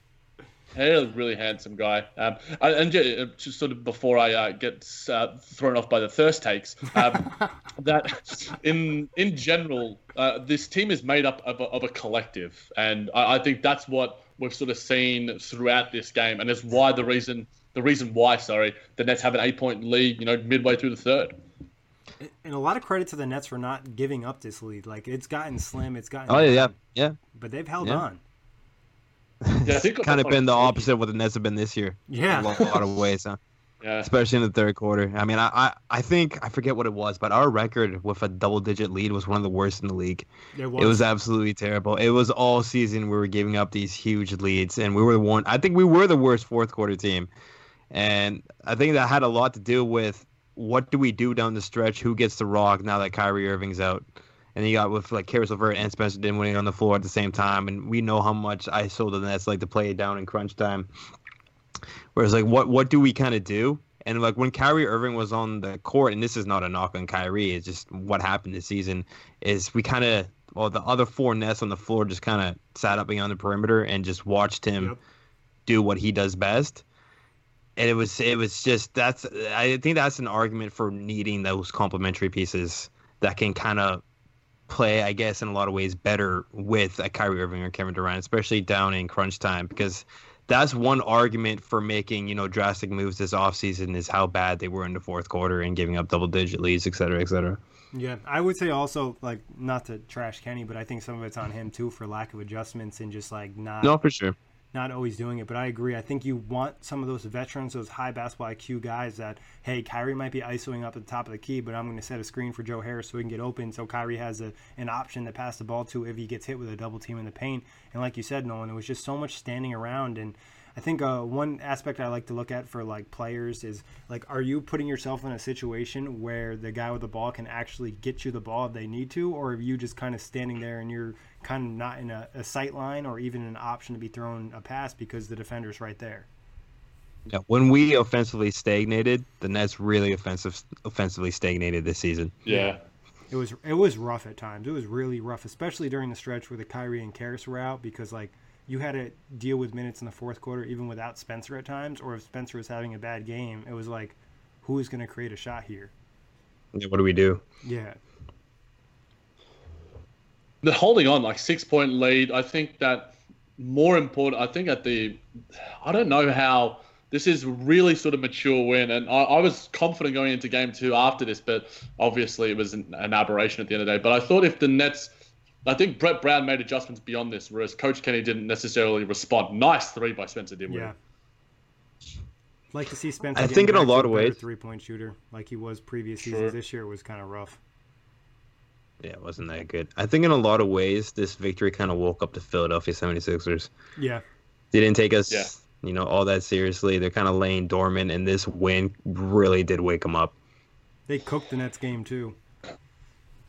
Actually, I got a really fun question. I got a fun question for you guys. Out of the, the three guys that are out there right now, Ed Davis, Jared Dudley, or DeMarre Carroll, who would you prefer to have on the Nets next season? Dudley. Yeah, Dudley, because I know even if he doesn't have anything in the tank, he still provides off court value. Where DeMarre, I'm a little bit scared about. He has a decent game one in the series, and it completely falls off. We, like you mentioned, Jack, he was bought out by uh, San Antonio after signing, I think, a three year deal. Ed Davis yeah. is good, but they already have DeAndre's contract, and it's not like mm-hmm. Ed Davis and DeAndre are a great complement to each other, right? Like we've kind of mentioned, if they're going to add another center, hopefully it's possibly a floor spacer, or at least a versatile defender. Ideal. Yeah. Yeah, I, I think um, go with that as well.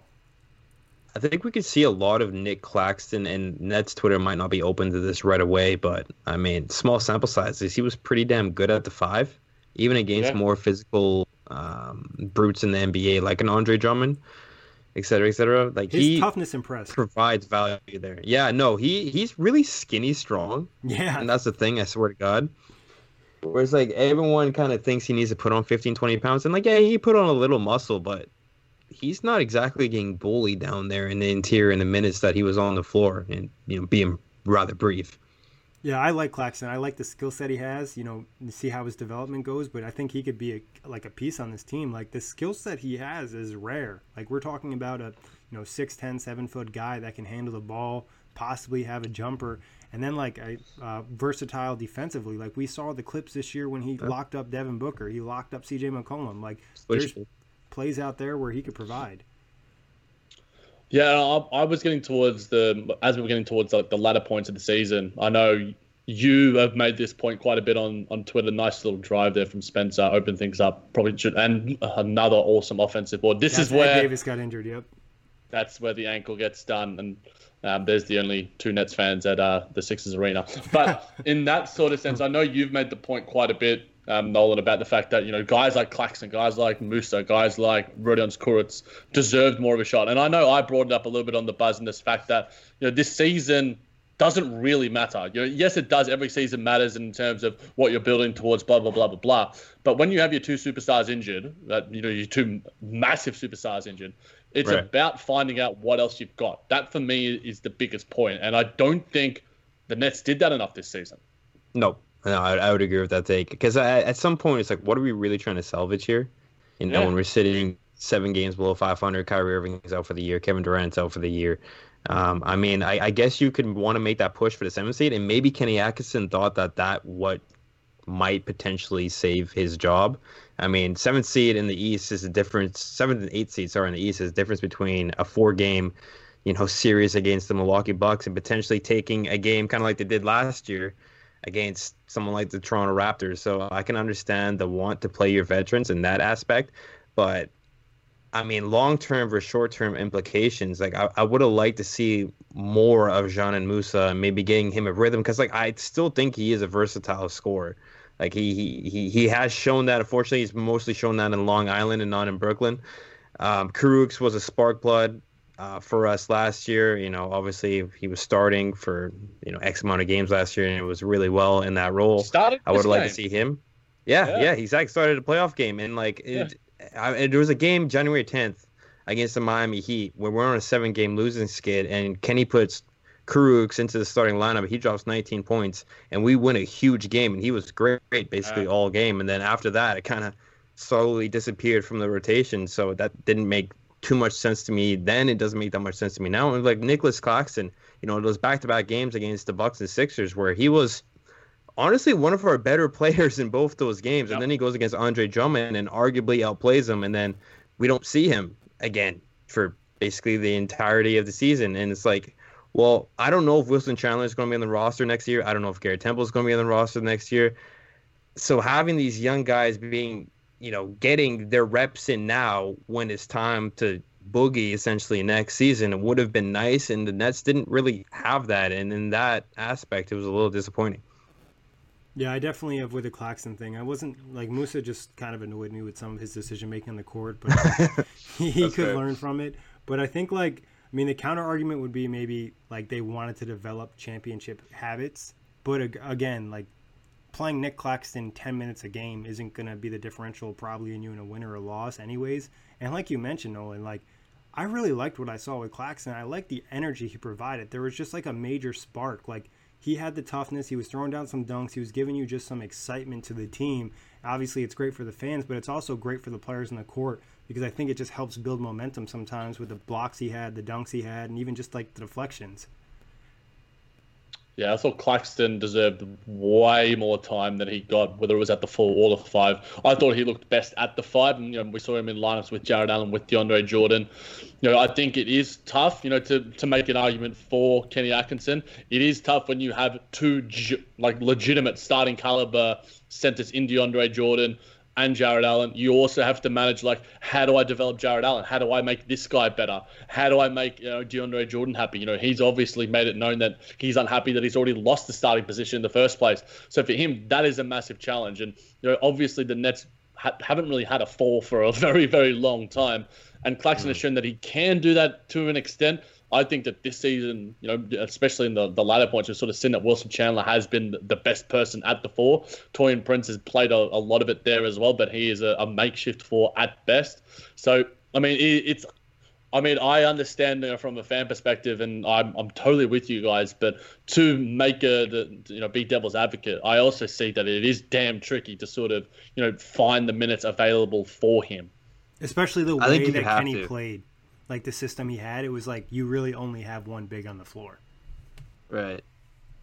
I like I understand that perspective too, but I think you have to. I think he's deserved, you know, actual playing time on the floor, and this is a guy that, like, honestly, could be a significant contributor next season. Like, I'm actually really am intrigued by the potential in, you know, brief stints of having KD Claxton at the four five combination. Like, I love the idea of having Claxton guarding KD in practice. I don't know if you guys saw Yeah. KD take him off the dribble and throw the tomahawk. I mean, it might not have looked great, times. but I mean, there's there's there's really nobody better that Claxton can be guarding in terms of versatility than than Kevin Durant, and that is going to translate over to you know the defensive side of the floor for Claxton next year.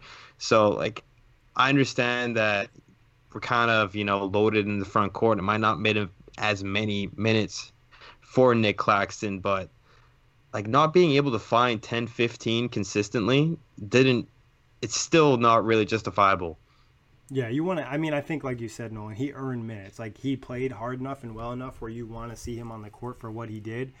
Uh, it'll be interesting. I know some Nets fans are like trade Jarrett Allen because I feel great about Nick Claxton being the backup five. Like that's a, a take that I've seen consistently. yeah consistently. I've seen, yeah, yeah Do you guys agree with that take?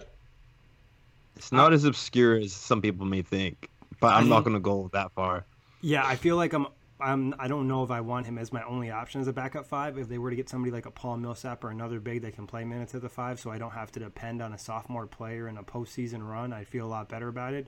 Or even if you maybe mm. have another veteran center on the roster, that's okay not playing minutes and just being in when you need them.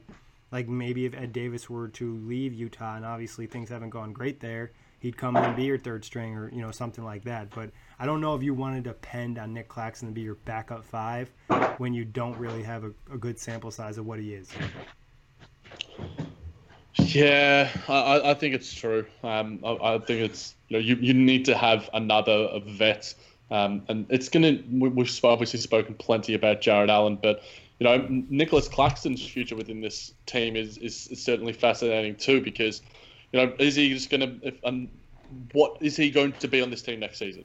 Obviously, I think his trajectory, you know, next two three years is funnily enough dependent on so many other external factors rather than his own talents, which I think is a little bit shitty in ways. You know, the fact that we already have a team construction the way that it is, um, because there is a lot of talent there, and obviously Nets Twitter is, is quite obsessed with him, um, and rightly so because he has such a, an exciting skill set and the highlights that he has provided. You know, I make this point every day of the week whenever I'm speaking about rookies.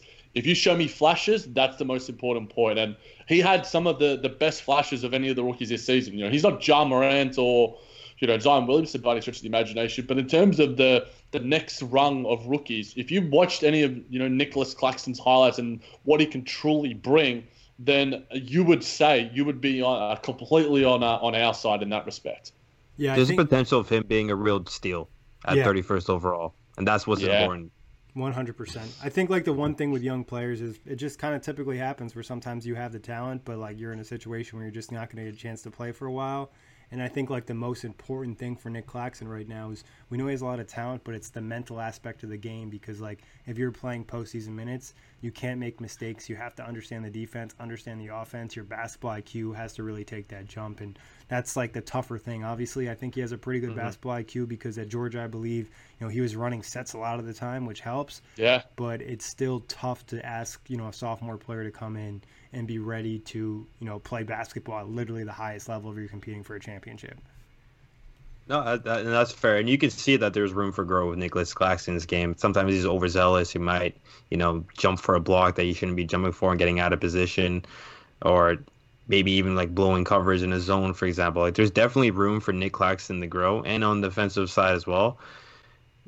but you, Nick is right in the um, thinking that you know having him as a backup center on a championship contender team, especially in the playoffs, is a bit of a gray area. But You'd have to see the Yeah. sample size where like you'd have to go Yeah. into the season with somebody as an option, and then if it by the trade deadline, if you know you need to make another move or you can get rid of that guy, you feel a lot better. But uh, it, uh, that's one thing I'll say about Rodions that I think hurt his development this year. Obviously, he had a lot of the off court issues, and I was a big advocate for him getting a lot of minutes. But then when Kenny played him at times, he would just make so many of the same mental mistakes where I could understand why Kenny towards the end just elected not to play in minutes because like it would be the same mistake you saw in game one would be the same mistake you hmm. saw in game 46 and it wouldn't just be offensively with the hesitation to shoot the three ball which i think drove every single nets fan crazy.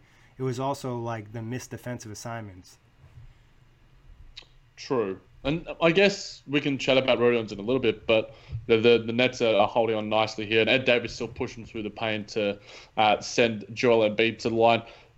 How would you have done it differently, guys? Obviously, you know we want Claxton minutes. It it was a it was a movement on Nets Twitter. How would you have provided for those minutes? Would you have played him more at the four? Would you have played Jarrett Allen less minutes? Would you have played DeAndre Jordan less minutes? Or is it a combination of three? Um, what was the solution? Because obviously we're, we're unlikely to see that again this season.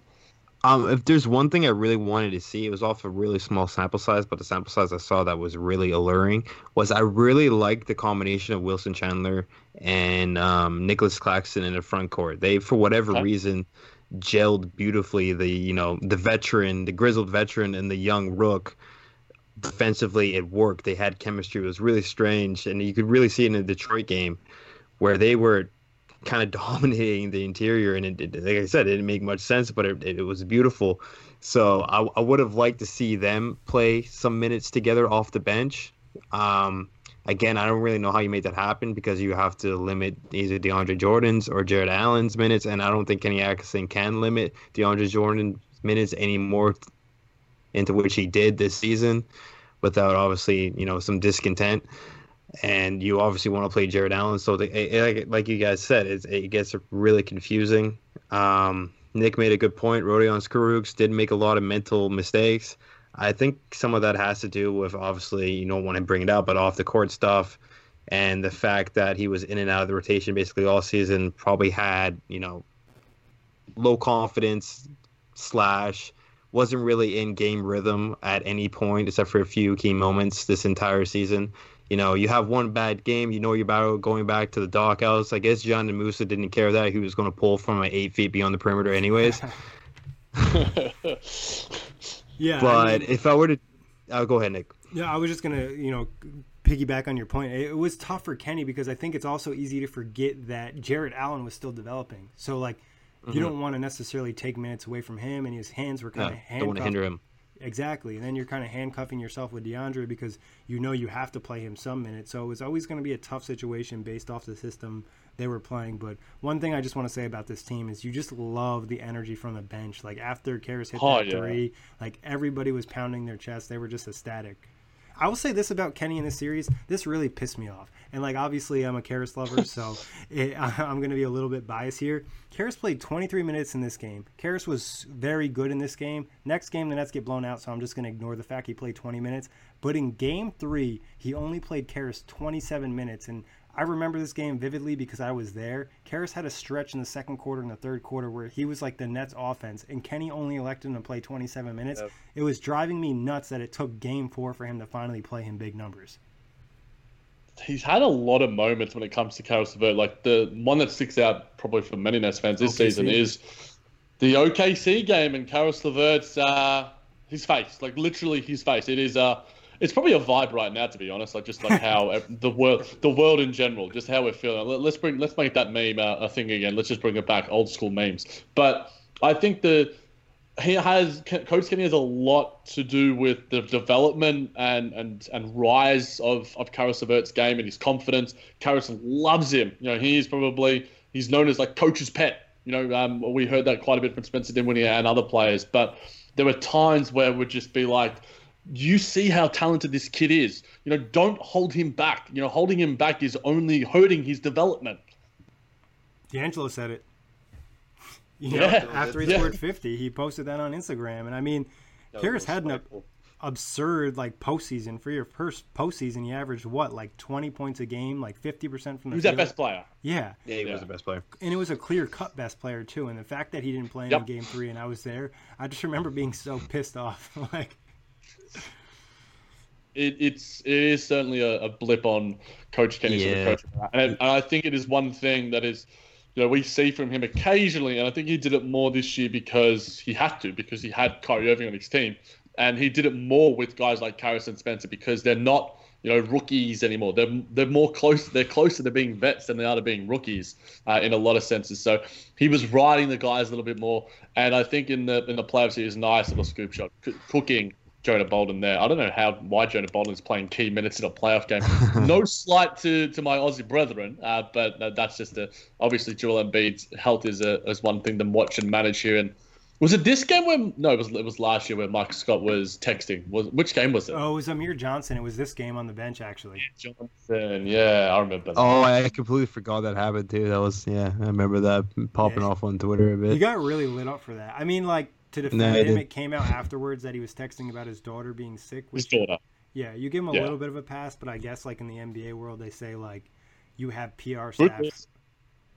PR staff Yep. on you. So Yep, it's Mm-hmm. absolutely at the end of the day. I, man, I, I just tough, really miss Yeah, big time. I just really, really miss discussing just like those little things. Any little thing like that would just make nets like NBA Twitter pop off. And now we're sort of, I guess that's the excitement of the MJ documentary. But it's just like talking about like different things and and you know arguing about you know Caris LeVert, arguing about Coach Kenny. You know, arguing about the fact that the, the Nets blew another freaking ten point lead. Mm. It's as much as like it, it infuriates me. Um, it's better than the alternative, which is you know, I'm loving rewatching this game. This is this is a, a welcome alternative, but we got to keep doing this stuff. But uh, I miss the NBA. I miss the Nets. yeah, Yeah, I do definitely miss arguing for Justin Anderson minutes.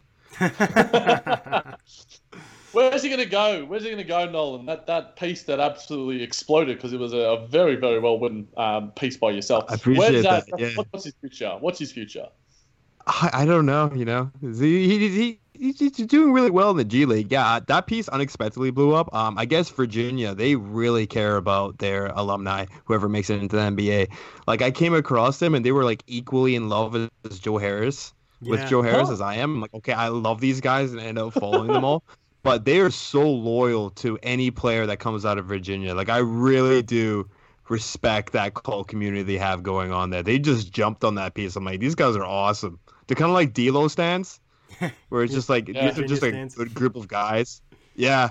Where um like even uh, I think a prominent Golden State beat reporter mentioned is like I'm gonna miss the D'Lo stands because they were so enjoyable. Like I you know you probably do miss them around Nets Twitter. We still have them obviously to an Yeah. extent, Yeah. but not as you know intense as it once was. But uh, yeah, now that I guess the only arguing I really do is for um, Gary Harris, but that's uh, that's a whole other uh, bag of worms. there you got your Yeah, Amir we made- Johnson Texan right there, Jack. There it is. And yeah, obviously it looks worse at the moment. Um, but yeah, we had Matt. We, we sort of fought. We didn't necessarily force him. Uh, that sounds a, a bit extreme, but we sort of made him sort of make arguments for his uh, previous trade packages. which, uh, include- justify trades, Matt. yeah, it's. Um, I mean, revisionist history is wonderful at the end of the day. A couple of those trades still work though. Mhm. So like a couple. They of them- do. I mean, Matt's a- there were some good trades. Yeah, they're really. I really. mean, Matt's a was. smart guy. Yeah, I mean, there's Like, like this. one from Maxi Kleber I loved because I'm a huge Kleber guy. Like I say once a week, I wish Kevin Durant and Kyrie Irving were best friends with Maxi Kleber. but in an alternate Yeah. universe, Yeah, yeah, true, true. Um, I put a poll up on Twitter, lads. Oh, and it is getting just traction for one way. Uh, who would you prefer to be on next season's Nets team out of Rodions Kurucs and Nicholas Claxton? For the record, uh, all votes, or all 15 votes in the past seven minutes have gone to Nicholas Claxton. No one, uh, where are the Kurucs, Kurucs stands when you need them? Yeah, I'm going with Claxton here too. There we go. There we go. I'll probably do the same. I think like And best respective- oh, sorry. best case Claxton is just a like literally a potential all star. I feel like it's a hot take, but like the skill set is there. Where if he were to develop to the ceiling that we think that he has, I don't think like an all star big is out of the question because of the ability to handle, pass, shoot, and we mentioned like the skinny toughness. Love that skinny toughness. Yeah, you know, we had It's kinda what off up, Nolan? topic. Uh, just a quick question. It's kind of off topic because I just saw the game preview. You think like Magic Twitter kind of hold on to Game One against Toronto as much as we do with Philadelphia? Probably more to be honest. Yeah, I, could, I completely feel uh, that day. That was a wild day at your place, Nick. It's just like you know the Magic were popping up, the Nets are popping up. It was just the the the, the day of the, the non favorites winning the, the the underdogs. Yeah. JJ Redick fouled out five points. That was a really big difference in the series. Not to cut you guys off and change topic, but Redick was not good in this game. He really picks it up the rest of the series, and he had some huge shots in game three and game guys. four. Yeah, he is just the consummate vet, and I, I think that that's the trajectory where Joe Harris needs to get to. You know, he needs to be an important factor in playoff series where he is, and he needs to be able to, to take bad shots and hit them. Because I think he's gotten better at that this season, and I think he's gotten more confident within his own skills. You know, this for mm-hmm. him, it, it's it, this was sort of like the, the breakout moment, and you know where the where guys really step up and make a name for themselves is in the playoffs, and unfortunately, not many Nets were able to do that. You know, we saw, like we sort of spoke about with Caris LeVert, and you know the vets really sort of had their moments too. But outside of that, you know, some of our most important players really sort of shied away from that. So for me, you know, it's going to be you know next season. You know, the the regular season, um, obviously is going to be something that matters, and there are going to be plenty of stories that go through. But next year's playoff, we fast forward literally probably 12 months. The playoffs will be starting relatively soon at, at this point. You know, where are the Nets going to be? Where, what team is going to be there? What Joe Harris are we going to see? It's going to be, Hmm. uh, it's it's a fascinating sort of thinking exercise. I can't agree more with the Joe Harris take bad shots narrative. Like I, I think we've been um, kind of one A and one B on Nets Twitter when it comes to um, advocating for such. Like I just I do I want him to take bad shots. Like hey, Taurean Prince does it, you know, all the time Yeah. out of left field. but uh, uh, you know, like uh, like you said with Joe Harris, one thing he does kind of do.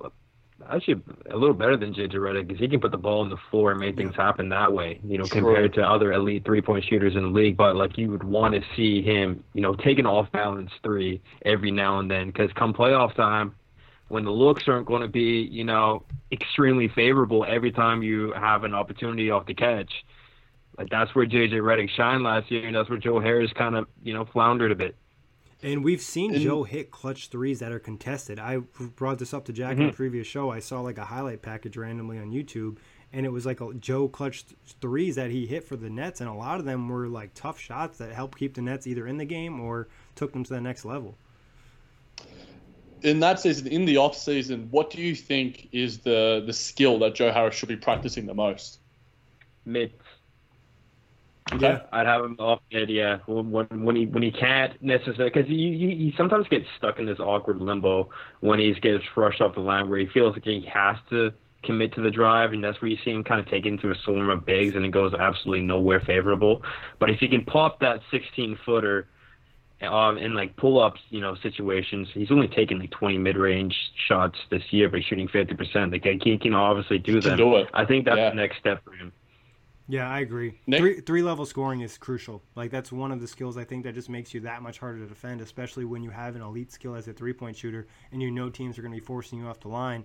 That pull up jumper is there, and JJ Redick hits that a lot. And then also we already know he can drive, and but it's not like he's an elite finisher over bigs. Like he could, can do it when he has mm. the leverage. When he doesn't have the leverage, that's what really hurts him. I've also heard the the the mention. I think Billy brought this up on a show maybe of adding to his left hand because typically if he doesn't have the leverage on Oh, the left yeah. si- side, he'll always go to that reverse, and we saw that reverse get blocked a lot this season. That's a good point. That's a really good point by Billy. Could probably uh, let Spencer Dinwiddie know that as well. But um, my No, if Spencer had a scoop lefty, like that would be dirty. Uh, now. unstoppable. He'd be unstoppable. Literally, he already is like a walking. You know, when it comes to he just gets points. Like whenever he, he's just a points per possession guy. He's a, s- a s- statistician's a statistician's how- what's statistician statistician's darling. I'm gonna argue for the other side, whereas I want to see him go the Davis Bertans, Duncan Robinson route and just practice the worst, weirdest threes you've ever seen.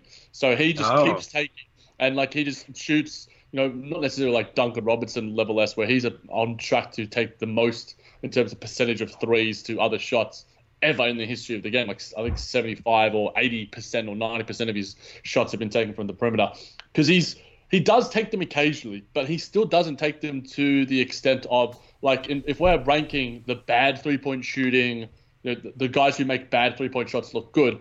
I wouldn't have Joe Harris in in that list necessarily, or in that No, top sort of five, top ten.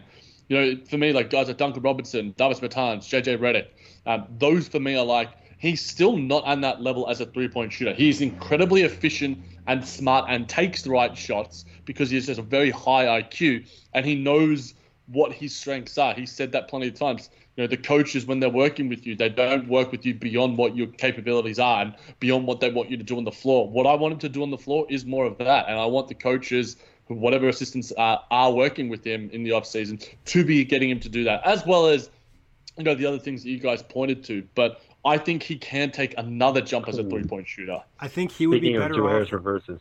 would be better off studying more of a JJ Redick than a Davis Bertans and a Duncan Robinson because I think Bertans and Robinson get a lot of their three point shot attempts off because of their length. And I think they have pretty good wingspans where I'm not sure on Joe's wingspan. I think he'd be more like the JJ Redick type using his mobility to have to like maybe float a little bit on the threes because I'm not sure if he's has the height to shoot over a ton of guys.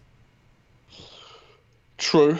I, uh, I, I, I when it comes to height, you know, Davis Bertans like six ten, so probably not the mm-hmm. best comparison point. But yeah, I think JJ Redick Even is, Kyle is a Korver. good sort of. Yep, Yeah, JJ yeah. Redick, Kyle Kyle- Korver is a contortionist midair too. Same with JJ. Joe Joe doesn't really have that. Like his five to six three point attempts per game are pretty clean. Yeah, Whereas Kyle Korver can come off like a double screen and still on the go, you know, get his body in the parallel to the hoop and get a shot off leaning to his left or right. Like it doesn't really matter. And you feel Whereas like like Joe. Harris is more Yeah, yeah, where Joe Harris is more like straight up everything is pretty fundamentally sound. Yeah, and and I think that that's you know how comfortable are you taking the bad shots? You know, Joe just isn't yet, and I think that's just a confidence thing. And you know, generally, the best players, you know, they don't want to work beyond what they do. And obviously, you know, Joe can just he knows how to work the around the rim. He's good on it. he's great on a straight line drive. You know, how much are you working on? I guess that's the, the, the age old question. How much are you working on the things that you're already great at and making them better? And how much are you working on your you know deficiencies and making them better? I think a lot of coaching these days is about making your good things elite. I think Duncan Robinson did say that on a podcast and has said that, and, and a lot of players have said that. It's about making the things you're good at elite and the, the things that you're okay at very good rather than the things that you're bad at, you know, average. And I'd say this about Joe. He might just have his best season ever next year if he doesn't even improve and he goes into next season as the same guy because he's mm-hmm. going to be playing with the best talent he's ever played with. He's playing with two of the best scorers that are going to draw so much attention. He's probably going to have more open threes in his entire career next season. Yeah, you're not wrong about think- that. in like a really weird way, I would love to see him do drills with actually Kyrie Irving because he also has that contortionist off the catch Yeah. ability that Kyle Korver and JJ Redick has. It's kind of more again one of the more underrated aspects of his games where he'll come off the curl and he won't be straight up, but he can get a shot off going anywhere. Where like in a, in another world where he doesn't have his handles that he has and he's not you know Kyrie Irving, he'd be a really elite three point shooter. Whereas him and Joe can do that in practice, and that could also help develop that weird JJ Redick, you know, Kyle Korver contortionist model of three point shooting that we kind of want Joe Harris to have. Yeah, I like it. I think so too. I think like Kyrie does a great job floating and also fading, and I think that's what you can do when you don't necessarily have the size. And we know Kyrie isn't the biggest guy on the court, and he still finds his way to get a shot off against elite defenders on a regular basis. Let's closing this one out, boys. You know the the Sixers are throwing out the sort of backups and the starters. Thirteen points up with three minutes to go. This is sick. this is what I got. This is when I was really, really, really happy. For some reason, Jimmy Butler is still out there. I have no idea why. And for some he- reason, we've called a timeout. And Brett Brown told, he told Brett Brown he's not coming out of the game. Yeah, that's just it's a weird thing. It's a weird thing. But this, uh, I mean, this game we've spoken about it a little bit, but sort of being able to keep an eye on it, just how impressive this win was, and you know there weren't many. You know, obviously as we see there, D'Angelo Russell second half seven of twelve from the field. I think he was the the nervous energy of his first ever playoff game started he's just started to feel himself a little bit more and be able to find better shots. And when the Nets were playing better, you know, he was able to sort of fit into that a little bit more rather than him having to lead the Nets from something and, and from the from the depths of the doldrum like he did a lot of points during the regular season. I agree. I agree. I think when Harrison Spencer started to score, it alleviated some of that pressure off him where he's like, all right, I can play my game. I don't have to be a star or an all star to win this game. I can just do what I have to do, and Hmm. the game will kind of just come to me. But I think, to be honest, this second half was the best half of the series for him.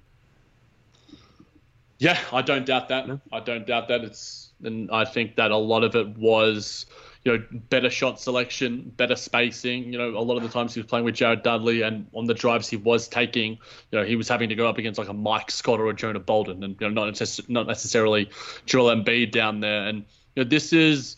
I think this is probably one of the better moments of D'Angelo Russell's career. You know, I think that nothing right now, and that shot right there is just epitomizes D'Lo um, at, at his core nothing right now is going to top the, the Sacramento Kings comeback and, and that game, which was just absolutely otherworldly.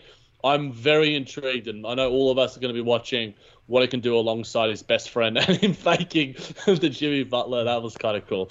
Um, what he's going to do in Minnesota. What do you guys think that they those two can do together as the as the best buds? Well, if it's anything like I've done with them in 2K, it'll be really good. No, um, but I think like honestly, a pick and pop like Cat hasn't necessarily played with any elite point guards. Like, what's the best point guard he played with? Jeff Teague and Ricky Jeff Rubio. Teague, yeah. like you can Yeah. maybe say Jimmy, Tyus Jones. yeah, like maybe you consider Jimmy Butler like a playmaking guard, but whatever. That's not his true skill. Like D'Angelo is going to be able to get a lot out of Cat. Like you mentioned, Jack, the chemistry they have, I think it's great for both those guys. Obviously, it also makes D'Lo not have to be the best player in the team, where he's being that complementary piece to Cat, and Cat can be the real superstar, and D'Lo can be the all star. Obviously, you want to surround those guys with good defenders, which they do have a couple of them in uh, Minnesota.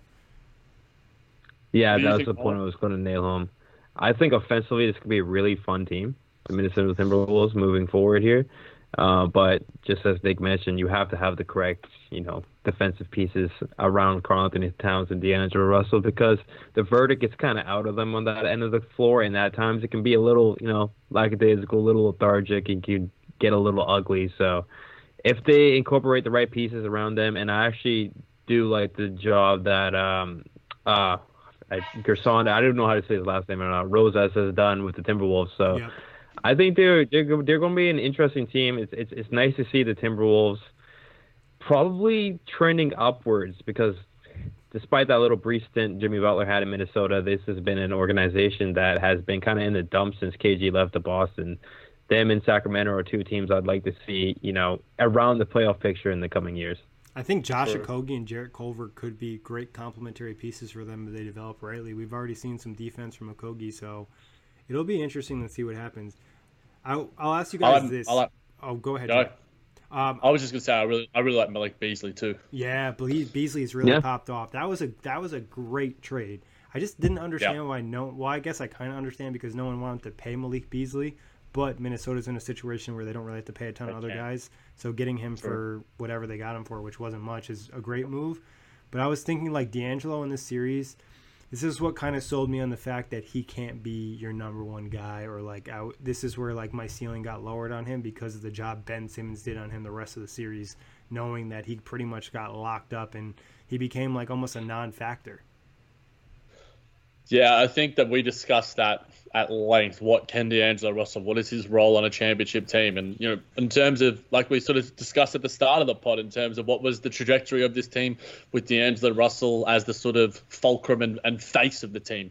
You know, he, might have been the best player a, a lot of the time and during certain points, but D'Lo was the face, the the marketing sort of guy when it came to to those sort of things. And you know, I think that on a championship level team, D'Lo, if he, I don't think that it, it might be a hot take it's at such an early point of his career. I I'm very skeptical that he will be part of a championship team along in Minnesota unless they are to get a third star, and he is the third third best player out of those stars. I got a dark take. Well, re- relatively dark about D'Angelo Russell and this whole team. Um, I can see the perspective of D'Angelo Russell uh, amongst Nick's Nets Twitter. You know, kind of going on the other side of the spectrum in the next coming years if he were still to be a Brooklyn Net. Because with this team, it was fun, it was new. They weren't supposed to do anything. They made the playoffs as you know the seventh seed, or sorry, it's sixth seed in the Eastern Conference, despite you know like ESPN having been like 25th or 24th in the power rankings article preseason, whatever position they had them at. So it was it was really fun, and like I said, it was new and it was great. But this next season, if we never get Kevin Durant, Kyrie Irving, we never have the off season that we have. It's time for that, ne- and it's time to keep building off of that next step. And I'm not sure they would have with D'Angelo Russell as the first option. Like their ceiling was probably where they not not not necessarily where they were at this year, but maybe 42, 45 wins. Maybe you know fans start getting frustrated with the lack of growth or lack of development. I can see it honestly when yeah. looking at D'Angelo Russell with the Nets and their timeline uh, perpetuating after this. Um, series kind of going dark in the next two to three years.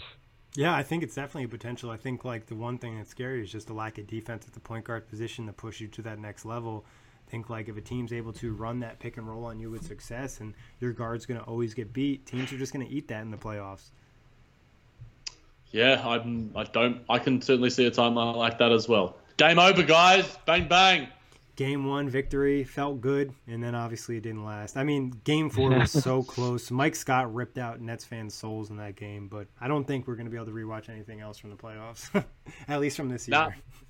Yeah, we'll, we'll find some other games that will be an enjoyable occasion for, for Nets fans because we want to have some fun uh, during these self isolation quarantine times. I think one game that really sticks out, and you made me think about it, Jack, is like you mentioned Spencer's ISO scoring. I have to rewatch Nets Lakers. I already rewatched it like the first week of quarantine, but the drive Spencer has in that game on Anthony Davis in multiple occasions is maybe some of the most impressive stuff of his entire career. Nolan, you down? Of course. All right, let's get let's make it happen. Let's let's lock it in. No, I reckon yeah, I reckon Nick download it, send me the file, send Nolan the file, and uh, I'll do a little bit of prep and uh, we'll get it popping. All right, guys. Always yes, a pleasure. Big thanks for hopping on, Nolan. Jack, always fun talking with you, Nets. And you can find the audio of this show and the other podcasts on iTunes, Google Play, Spotify, OTGBasketball.com, NetsRepublic.com, and Blue Wire Pods. The Aaron's Double A team makes getting the name brand furniture, electronics, and appliances you need easy and affordable. We're talking top brands like HP, Samsung, GE, Beautyrest, and so many more. Take them home today, then make low monthly payments until they're yours for good. Aaron's great rent to own deals even come with easy approvals and free delivery. That's Aaron's, the rent to own power of the double A team. Whether you're a world class athlete or a podcaster like me, we all understand the importance of mental and physical well being and proper recovery for top notch performance. That's why I'm excited that Unifyd Healing is sponsoring this podcast. Unifyd Healing is a new and super innovative global network of wellness centers powered by Energy Enhancement System, or EE System. If you haven't heard of the EE System, you'll want to listen up. This technology promotes wellness, deep relaxation, purification, and rejuvenation. In hundreds of locations across the globe, access to a center is easy and affordable. Interested in experiencing the EE system technology for yourself? Go to unifydhealing.com slash bluewire to learn more and find a center near you. That's U-N-I-F-Y-D healing.com slash bluewire. No material or testimonials on the Unifyd Healing website are intended to be viewed as medical advice or a substitute for professional medical advice, diagnosis, or treatment. Always seek the advice of your physician or other qualified healthcare provider with any questions you may have regarding a medical condition or treatment and before undertaking a new healthcare regimen, including EE system.